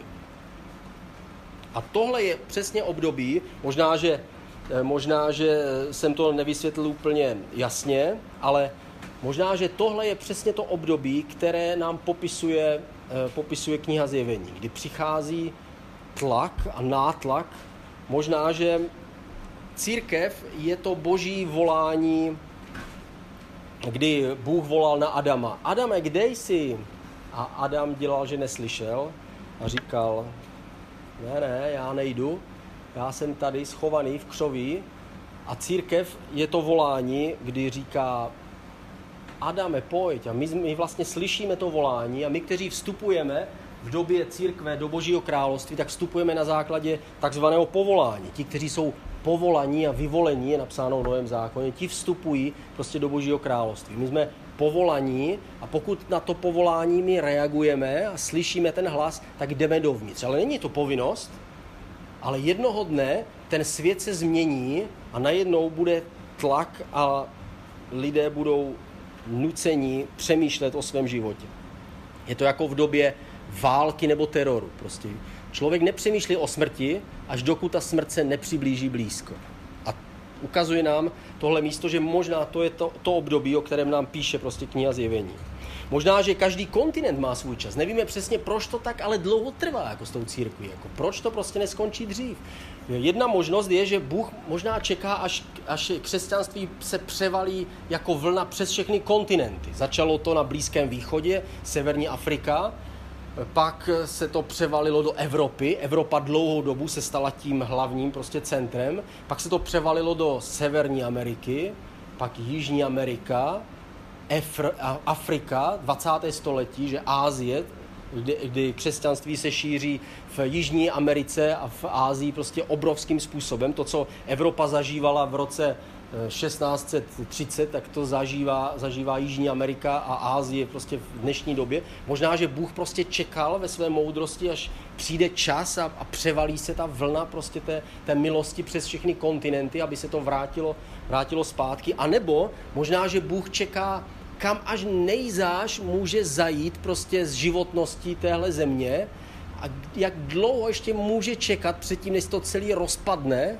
Možná, že jsme jako na záchranném člunu, který už, už prostě pomalu, ale jistě se rozpadne a všichni by se utopili, ale on čeká, aby tam ještě naskákali další z té potápějící se lodi, aby prostě mohl, mohl zachránit, zachránit svoje lidi. Nevíme, pravděpodobně někde tam to bude, protože není jiný, jiný důvod, proč prostě Bůh čeká tak dlouhou dobu od toho prvního příchodu k tomu druhému. Možná, že čeká až už teď vidíme, jak už se to pomalu začíná roznýtovávat, to stvoření, prostě jak jednotlivé části prostě té země koule už pomalu, ta jejich životnost začíná končit, my to opravujeme nějak, ale možná, že ten, ten počet těch lidí se už dostává prostě ke svému limitu na planetě Zemi, nevíme, pravděpodobně se někde tam prostě dostáváme. Pro nás je, je důležitá otázka, jak vlastně skončí ta doba, doba církve. Víme, že židé, eh, kteří žili v době příchodu Ježíše, tak přijali Mesiáše, pochopili, že on je vlastně ten naplnění, on je ten beránek boží, oni s ním jedli tu poslední večeři, on, on jedl toho beránka a pak jim řekl, a teď je ta nová smlouva v mé krvi a oni uvěřili v tu novou smlouvu. To znamená, ta, ta teorie, kterou oni znali, se stala praxí v jejich srdci. Oni se znovu narodili a stali se prostě věřícími toho nového zákona. To jsme my, my jsme věřící toho nového zákona. My už jsme dávno zapomenuli na svoje židovské kořeny a na celý starý zákon. My musíme to procházet celý červenec a stejně tomu nerozumíme. Jako. A uh, oni, my, my teďka žijeme prostě v téhle době a uh, pro ně to byl jako krok do dalšího, prostě do dalšího kroku božího zjevení. Co bude pro nás ten krok, jestliže před námi teda je uh, soud nad tímhle světem a nějaký ukončení tohoto světa, který v knize zjevení, a nejenom tam, je popisovaný, že to nebude úplně hezký, jako, že, že tam prostě budou umře, vše, je tam popsáno, že všechny, eh, všechny tvorové, kteří žijou v moři, jednoho dne zemřou a všechny moře celého světa budou otráveny, to je napsáno. Jednoho dne bude tak silně zářit slunce, že bude pálit jako oheň, je to napsáno to je psané ještě před tím, před tím prv, druhým příchodem Ježíše. To znamená, ten, ten závěr nebude prostě moc zajímavý moc hezky a pro nás je otázka, co teda vlastně je pro nás. My jako zůstaneme jako v té době tady jako na zemi a budeme se tady smažit jako s ostatníma, nebo, nebo všichni budeme mrtví, nás prostě zabijou, nebo, nebo co, se vlastně, co se vlastně s církví stane. Jako? Jak vlastně my můžeme vstoupit do dalšího božího plánu? A víme, co říká Bible, že to je od slávy k slávě, to znamená, že ten krok, pokud je vedený Bohem, je k lepšímu, že když zemřeme, tak to nebude horší, ale bude to lepší. Takže víme, že když by měla přijít teda nová, nové boží zjevení, nová, nová doba, tak bychom měli vstoupit teda do něčeho nového. Co by, že měli bychom se stát Izraelci, Někteří křesťané už to začali dělat, přemyslete z toho, že? Izrael je populární prostě mezi křesťanama a někteří křesťané dokonce se stávají e, těma židama, jako, jo? protože jakoby tuší, že že to teda bude, jo, takže vlastně začínají prostě slavit ty židovské svátky, ale víme, že tudy cesta nevede, jako, jo, to, to není cesta zpět, my nemůžeme jít zpátky, jako, my musíme jít dopředu. Takže otázka je, co se vlastně stane, e, co vlastně se stane s církví. Ve zjevení ve třetí kapitole, jak jsem četl, je napsáno, protože si zachoval slovo mé vytrvalosti, i já tě zachovám od hodiny zkoušky, která má přijít na celý svět, aby byli vyzkoušení obyvatelé země. Takže víme, že dobře, takže nějaká církev nebo nějaký věřící můžou být zachovaní od hodiny zkoušky, která má přijít na celý svět. A z toho chápeme, že církev není úplně konečná fáze božího plánu. Když, je, když se podíváme na to, co o tom říkal Ježíš, Eh, tak se dostaneme do další dimenze.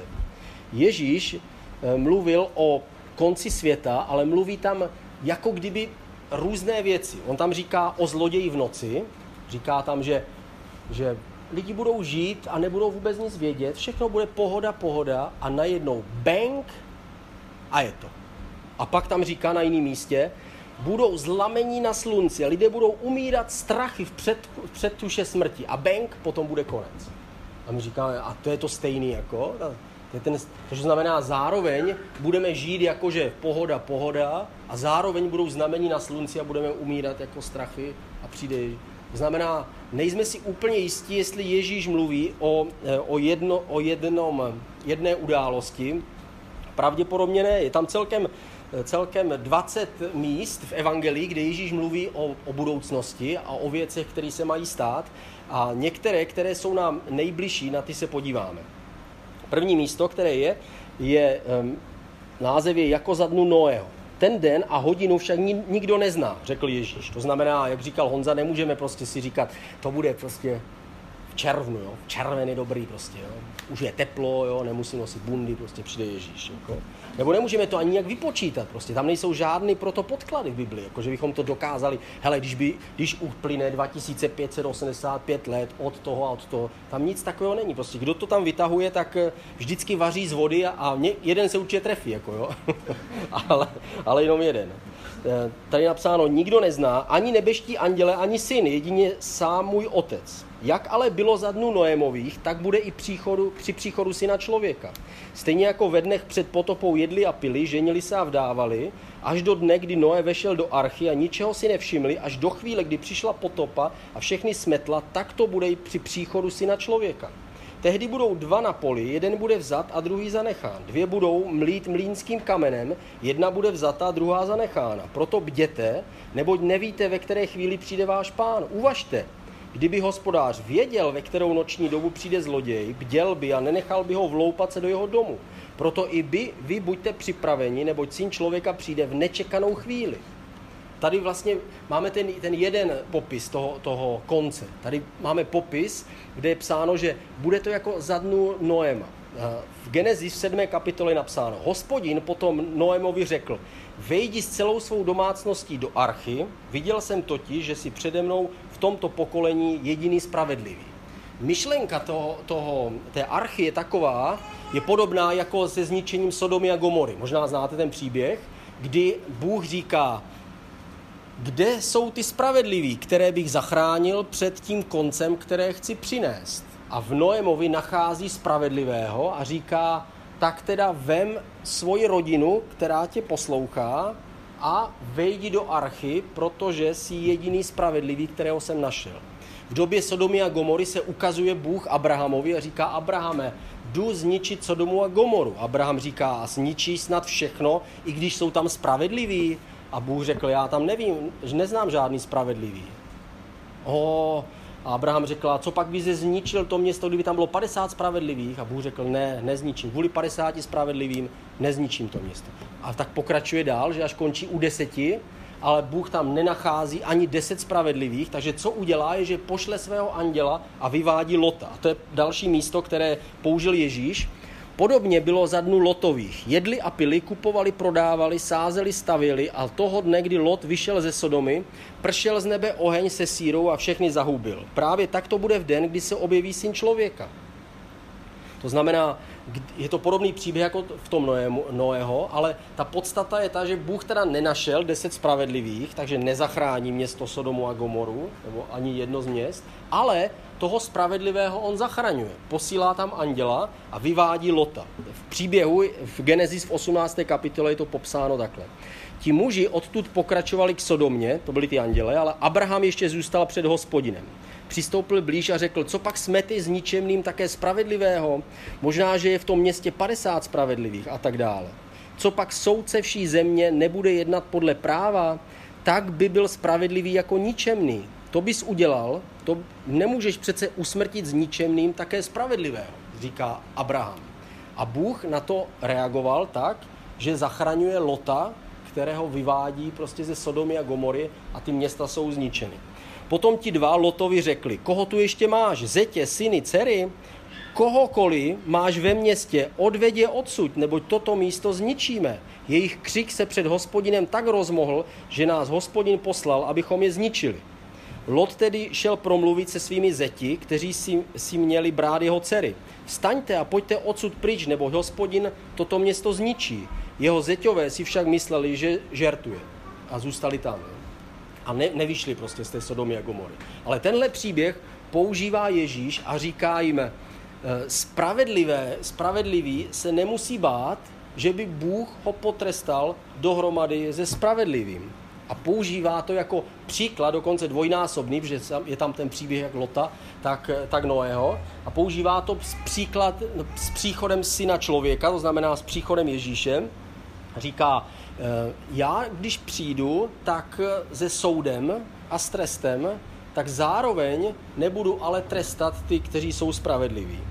A říká, já přijdu v době, kdy to nikdo nebude prostě vědět. Uvažte, kdyby hospodář věděl, ve kterou noční dobu přijde zloděj, bděl by a nenechal by ho vloupat se do jeho domu. Proto i vy buďte připraveni, neboť syn člověka přijde v nečekanou chvíli. To znamená, nikdo neví, kdy přesně jako přijde. Takže pro nás je otázka, dobře, tak teďka už víme, že pro nás teda přijde, že nás zachrání jako spravedlivé, nevíme přesně jak. Možná jste viděli, eh, vy starší křesťané, nějaký ty filmy prostě legrační o, o vytržení, jak prostě křesťané jsou vytržení a zůstane po nich jenom poskládaný oblečení a prostě zmizí jako z planety Země, eh, což je prostě legrační, ale na druhou stranu eh, nevíme přesně, jak se to stane, k čemu dojde, ale víme, že když, když přijde Mesiáš, který přijde soudit zemi, takže zároveň s jeho soudem nebudou souzeni ti, kteří jsou spravedliví. A my nevíme přesně v jakou hodinu. Víme, že to vlastně nikdo nebude čekat, že to bude v době jako Lota, kdy všichni hřešili a byla to prostě pohoda. Nebylo to v době, kdy už byla Sodoma a Gomora hořela a byla plná utrpení a božího soudu a tehdy Bůh prostě zachraňoval Lota. Bylo to ještě předtím. Eh, kdo bude v ten den na střeše a jeho věci v domě, ať nesestupuje, aby je pobral. Pamatujte na Lotovu ženu. Kdokoliv by si chtěl zachránit život, ten je ztratí. Dvě budou spolu mlít, jedna bude vzata, druhá zanechána. To je znova v Lukáši. Eh, další příběh, který k tomu říká Ježíš, říká, ten den a hodinu však nikdo nezná, ani andělé v nebi, ani syn, jedině otec. Dávejte pozor, bděte, nevíte totiž, kdy ten čas přijde. Je to jako když člověk odešel na cestu, opustil svůj dům, svěřil zprávu svým služebníkům a každému určil jeho práci a vrátnému přikázal, aby bděl. Proto bděte. Nevíte totiž, kdy přijde pán domů, zda večer, o půlnoci, za kuropění nebo za svítání, aby vás snad, když z nenadání přijde, nenalezl spící. Co říkám vám, říkám všem, bděte. Jiný příběh eh, je v je to jako když si člověk při odchodu na cestu svolal své služebníky a svěřil jim svůj majetek. Jednomu dal pět hřiven, dalšímu dvě, dalšímu jednu, každému podle jeho schopnosti a odešel na cestu. A toho neužitečného služebníka vyhodil do té venkovní tmy. Tam bude pláč a skřípění zubů. Tady ten, pří, ten známý příběh s těma hřivnama, že, který používáme prostě na to, že máme prostě sloužit Bohu a tak, ale on ve skutečnosti ukazuje, Ježíš ho používá jako, jako příběh, který ilustruje konec světa a příchod, příchod, kdy on sám přichází a říká, a já přijdu a zeptám se, jak si teda žil? Je, znova se to jakoby vrací prostě k těm popisům těch sedmi, sedmi dopisům církvy, kdy Bůh jakoby hodnotí prostě křesťanství, hodnotí církev, tak stejně tak se nám to vrací zpátky tady v těchto, v obrázcích. Když se podíváme do Nového zákona, tak v první tesalonickým je to popsáno takhle. Ozve se burcující povel, hlas archanděla boží polnice, sám pán se stoupí z nebe a tehdy jako první vstanou mrtví v Kristu. My živí budeme spolu s nimi uchváceni do oblak stříc pánu, potom už budeme s pánem navždycky. Prozradím vám teď tajemství, říká v Korinským. Všichni nezemřeme, ale všichni budeme proměněni naraz v okamžiku za zvuku polnice ohlašující konec, až zatroubí, mrtví budou vzkříšení k smrtelnosti a my budeme proměněni. Zajímavý motiv, který v těch Ježíšových, a tím už budu končit, v těch Ježíšových promluvách je, hrají dveře. Dveře, které se mají zavřít a někdo zůstane venku za těma dveřma. Snažte se vejít úzkými dveřmi, řekl Ježíš. Říkám vám, že mnozí se budou pokoušet vejít, ale nebudou moci. Když hospodář stane a zavře dveře, zůstanete venku. Budete tlouci na dveře, pane, otevři nám, ale on vám odpoví, neznám vás, nevím, odkud jste. Budete říkat, jedli jsme a pili jsme s tebou, učil si na našich ulicích. On však odpoví, říkám vám, že vás neznám, nevím, odkud jste, odejděte ode mě všichni, kdo pácháte zlo. Tohle Tohle nám připomíná eh, některý z těch dopisů, eh, dopisů, eh, které byly těm církvím, které byly špatné. Že? Ježí, on říká, jestli přijdu a vy nebudete ani vědět, kdy přijdu jako zloděj a vy nebudete vědět, v kterou hodinu. Další zajímavý, zajímavý příběh je tenhle. Tehdy bude nebeské království podobné deseti družičkám, které vzali své lampy a vyšly naproti ženi, ženichovi. Pět z nich bylo rozumných a pět bláhových. Ty bláhové si sebou vzali lampy, ale žádný olej. Ty rozumné si kromě lamp vzali také nádobky s olejem. Když ženich dlouho nešel, začali všechny podřimovat a usnuli. O půlnoci se strhl křik. Ženich je tu, jděte mu naproti. Všechny družičky vstali a připravili si lampy. Tehdy řekli ty bláhové těm rozumným, dejte nám trochu svého oleje, naše lampy hasnou. Ty rozumné jim odpověděli, nebude ho dost pro nás pro všechny, jděte si raději nakoupit k prodavačům. Když, otevři, když odešli kupovat olej, přišel ženich a ty, které byly připravené, s ním vešly na svatbu a dveře se zavřely. Když potom přišly ty zbylé družičky a říkali, pane, pane, otevři nám, odpověděli jim, amen, říkám vám, že vás neznám. Proto bděte, ne, vždyť neznáte den ani hodinu, je napsáno. E, další místo o dveřích je zajímavé a to je právě v příběhu Noého. Noé, jeho synové Sem, Cham a Jáfet, Noémova žena a tři ženy jeho synů vešli onoho dne do archy. To bylo předtím, než byla ta potopa. Z veškerého tvorstva přišel samec a samice, jak jim Bůh přikázal. A hospodin za ním zavřel dveře. To, tady je ten, ten příběh, který používá Ježíš, říká, že to bude jako za dnu Noého, kdy on sám pon, za Noémem zavírá dveře.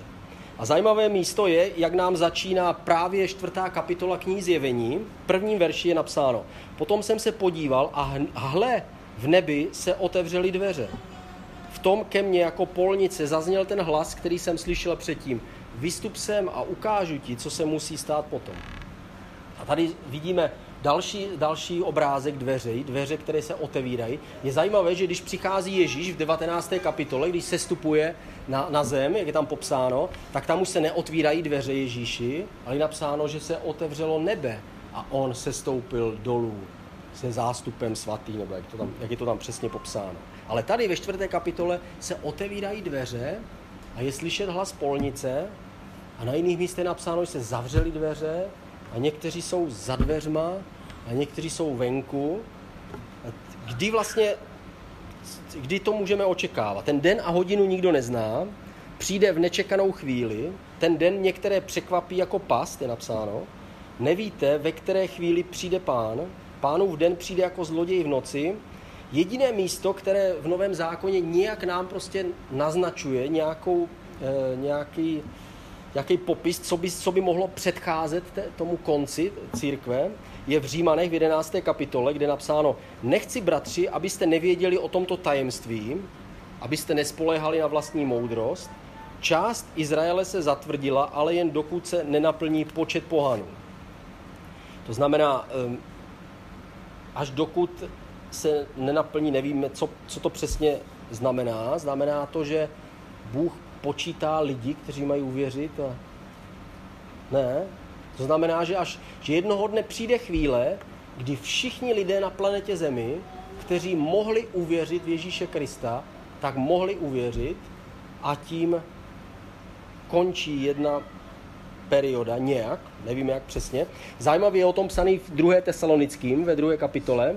A teď ohledně příchodu našeho Pána Ježíše Krista a našeho schromáždění k němu. Bratři, prosíme vás, Nenechte se tak snadno vyvádět z míry a lekat, ať už proroctvím, kázáním nebo dopisem, že prý pánův den už přišel. Nenechte se od nikoho žádným způsobem oklamat. Než ten den přijde, musí nastat odvrácení od Boha. Musí se objevit ten bezbožník a zatracenec, který se postaví na odpor a povýší se nade všechno, čemu se říká Bůh a co se uctívá. Usadí se dokonce v božím chrámu a bude se vydávat za Boha. Nevzpomínáte si, jak jsem vám to říkal, když jsem byl ještě u vás? No my ne, my to právě nevzpomínáme. Víte, co mu dosud brání? Smí, no my to nevíme. Smí se totiž objevit až v daný čas. Tajemství této bezbožnosti už ale působí, čeká jen na to, až zmizí ta překážka. Až se pak objeví ten bezbožník, pán Ježíš ho zahubí dechem svých úst, zničí ho jasem svého příchodu, za příchodem toho bezbožníka bude stát satanovo působení, všechna jeho lživá moc a znamení, zázraky, všemi těmi hanebnostmi bude klamat ty, kteří míří do záhuby, protože nechtěli milovat pravdu, která je mohla zachránit, proto je Bůh vydá na pospas bludu, aby uvěřili lži. Tady je psaný, že pánův den ještě nenastal, než přijde, musí nastat eh, odvrácení od Boha a zjevit se bezbožník, o kterém eh, se říká, eh, nazývá se jinak Antikrist. Usadí se v božím chrámu, je to zjevení nějakého prostě zla samotného. Eh, něco mu ale brání, než, než přijde a tady je psaný, že ta překážka prostě působí a dokud ta překážka tam bude, tak, tak ta, ten, ta doba se nestane a my přesně nevíme, co ta překážka je. Když jsem se na to díval, tak historicky eh, všichni apoštolové a ta nejstarší církev byli přesvědčeni, že ta překážka je římská říše, protože je to spojeno s kázáním evangelia během jedné generace. Oni věřili, že evangelium má být kázáno po celém světě a věřili, že římská říše je vlastně je vlastně zjevením té, té konečné říše z knihy Daniel. Kdybychom se podívali do Daniela, tak tam je popisována prostě římská říše a věděli, že jakmile skončí římská říše, tak tehdy prostě přijde konec.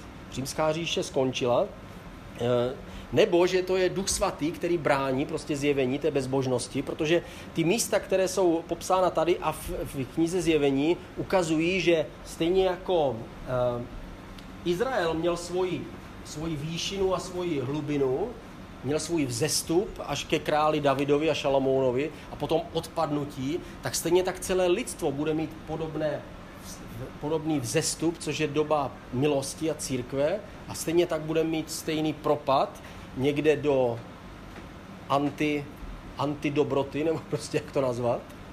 A s tím přijde prostě, s tím přijde to, ten soud a ten ukončení vlastně hříchu. Eh, ta překážka by mohla být taky církev, která brání prostě tomu, aby bezbožnost byla plně zjevena. My přesně nevíme, protože jsme nebyli na tom kázání, bohužel v Tesalonice, kde apoštol Pavel o tom mluvil. A jsou některé věci, které záměrně prostě nám nejsou zjeveny. Když čtete třeba knihu zjevení, tak v jedné kapitole je napsáno a pak se ozvalo sedm hromů, které promluvili hlasem a řekli toto, ale anděl řekl, tohle je zapečetino, to nezapisuj, Jane. A to zrovna jsme potřebovali vědět. Podle mě. Možná, tam byly jména prostě, jo, Saddam Hussein, jo, Hitler, ne, něco tam prostě bylo, co jsme... Nebo když čteme knihu Daniel, tak na konci Daniela je napsáno, že Daniel říká, mně už se z toho točí hlava, tak jak to vlastně bude? A Bůh mu na to říká, Danieli, ty se nestarej, ta kniha je zapečetěná. Až přijde doba, tak bude odpečetěná. A kniha Jevení ve čtvrtém kapitole začíná tím, že je Bůh na trůnu a pak se ptá, kdo otevře tu knihu budoucnosti, která zjeví ty věci, které přijdou. A nikdo není schopen rozlomit ty pečetě. Až potom povstane lev z Judy, který zlomí pečetě a těch šest pečetí je popsáno, jak praskají prostě v, těch dalších, v té další kapitole. To znamená, ta kniha se otevírá až vlastně časem, kdy dojde k něčemu, nevíme přesně k čemu. Ale co my víme, čemu rozumíme, je, eh, že v těch popisech, o kterých mluvil Ježíš, eh, byli zlí služebníci a věrní služebníci. Zlí služebníci byli vyhozeni do venkovní tmy, nevíme, jestli, jestli to je peklo, nebo jestli zůstanou za dveřma, budou zanechaní, zůstanou venku, budou potrestaní. Věrní služebníci naopak budou pozvaní na svatbu, budou vzati, ženich je vezme sebou a budou odměněni. A co máme dělat? Když to schrneme, tak je napsáno bděte, dávejte pozor, buďte připraveni, buďte střízliví, oblečení do svatebního roucha, buďte jako lidé očekávající, kdy se domů vrátí jejich pán, mějte olej v lampě a čekejte, mějte rozsvícenou lampu, nespěte, ať vás nenajde spící. Modlete se, nemějte srdce obtěžkaná hodováním, opilstvím a staráním se o tento život, Využijte své talenty a dary pro Boha, dělejte to, co vám bylo svěřeno pánem toho domu, tohoto světa. Opak toho je být líný a zlý služebník, spát, nemodlit se, nemít olej v lampě, nedělat to, co mi Bůh svěřil a mít srdce plné věcmi tohoto světa. Pokud doba církve skutečně nějakým způsobem skončí před čtvrtou kapitolou knihy zjevení a my nezažijeme příchod Antikrista, což někteří tvrdí, že my bychom měli zažít příchod Antikrista. Pokud ale ne, tak potom docházíme k tomu, že neexistuje žádná událost, o které bychom si byli jistí, že nastane těsně před příchodem, který se týká nás. To znamená, že jediný, čeho se můžeme chytit, je v Římanech v 11. kapitole, že až se naplní počet pohanských věřících, tak se znova vrátí doba Izraele což tak odpovídá tomu, co my čteme v knize Zjevení. To znamená, to by ale znamenalo jednu věc, že my nikdy nezjistíme, kdy k tomu dojde. Jestli, se to, jestli k tomu došlo dneska, nebo za měsíc, nebo za sto let, ale znamená to jednu věc, že pokud my nezažijeme ty, ty, ty, ten příchod Antikrista, ty věci, které už jsou tak jako trochu odhadnutelné popsatelné, tak to znamená, že Ježíš může přijít kdykoliv, v jakoukoliv chvíli a v jakoukoliv minutu. A ta doba může skončit. Nenašel jsem žádnou událost, samozřejmě jsou tam události, které jsou už popsané víc. Třeba Ježíš právě říká, uvidíte tu, a popisuje tam, to, používá to místo z Daniela. Pro roku Danielovi je napsáno, že ta, ta, ta, to vtělené zlo se povýší nad veškeré božstvo a dokonce se posadí v božím chrámu.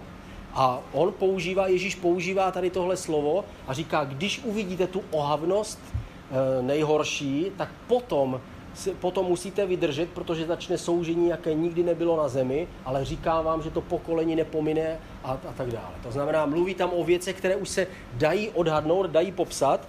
Mluví se tam o chrámu, nevíme, kdy bude postavený chrám, jestli chrám postaví až Mesiáš, který přijde, nebo už chrám bude stát předtím, než Mesiáš přijde, to my nedokážeme tak úplně prostě v tom rozklíčovat. Zkusíme to příští neděli, ale my to budeme vidět tak jenom prostě jako na mapě, prostě povzdálí a, a určitě nejde to tak snadno prostě, jak to říkal Honza, prostě nejde to tak hezky jednoduše popsat a hlavně nelze odhadnout ten čas. Ale pokud to všechno končí s církví před tou čtvrtou kapitolou, tak my vlastně nevíme dne ani hodiny.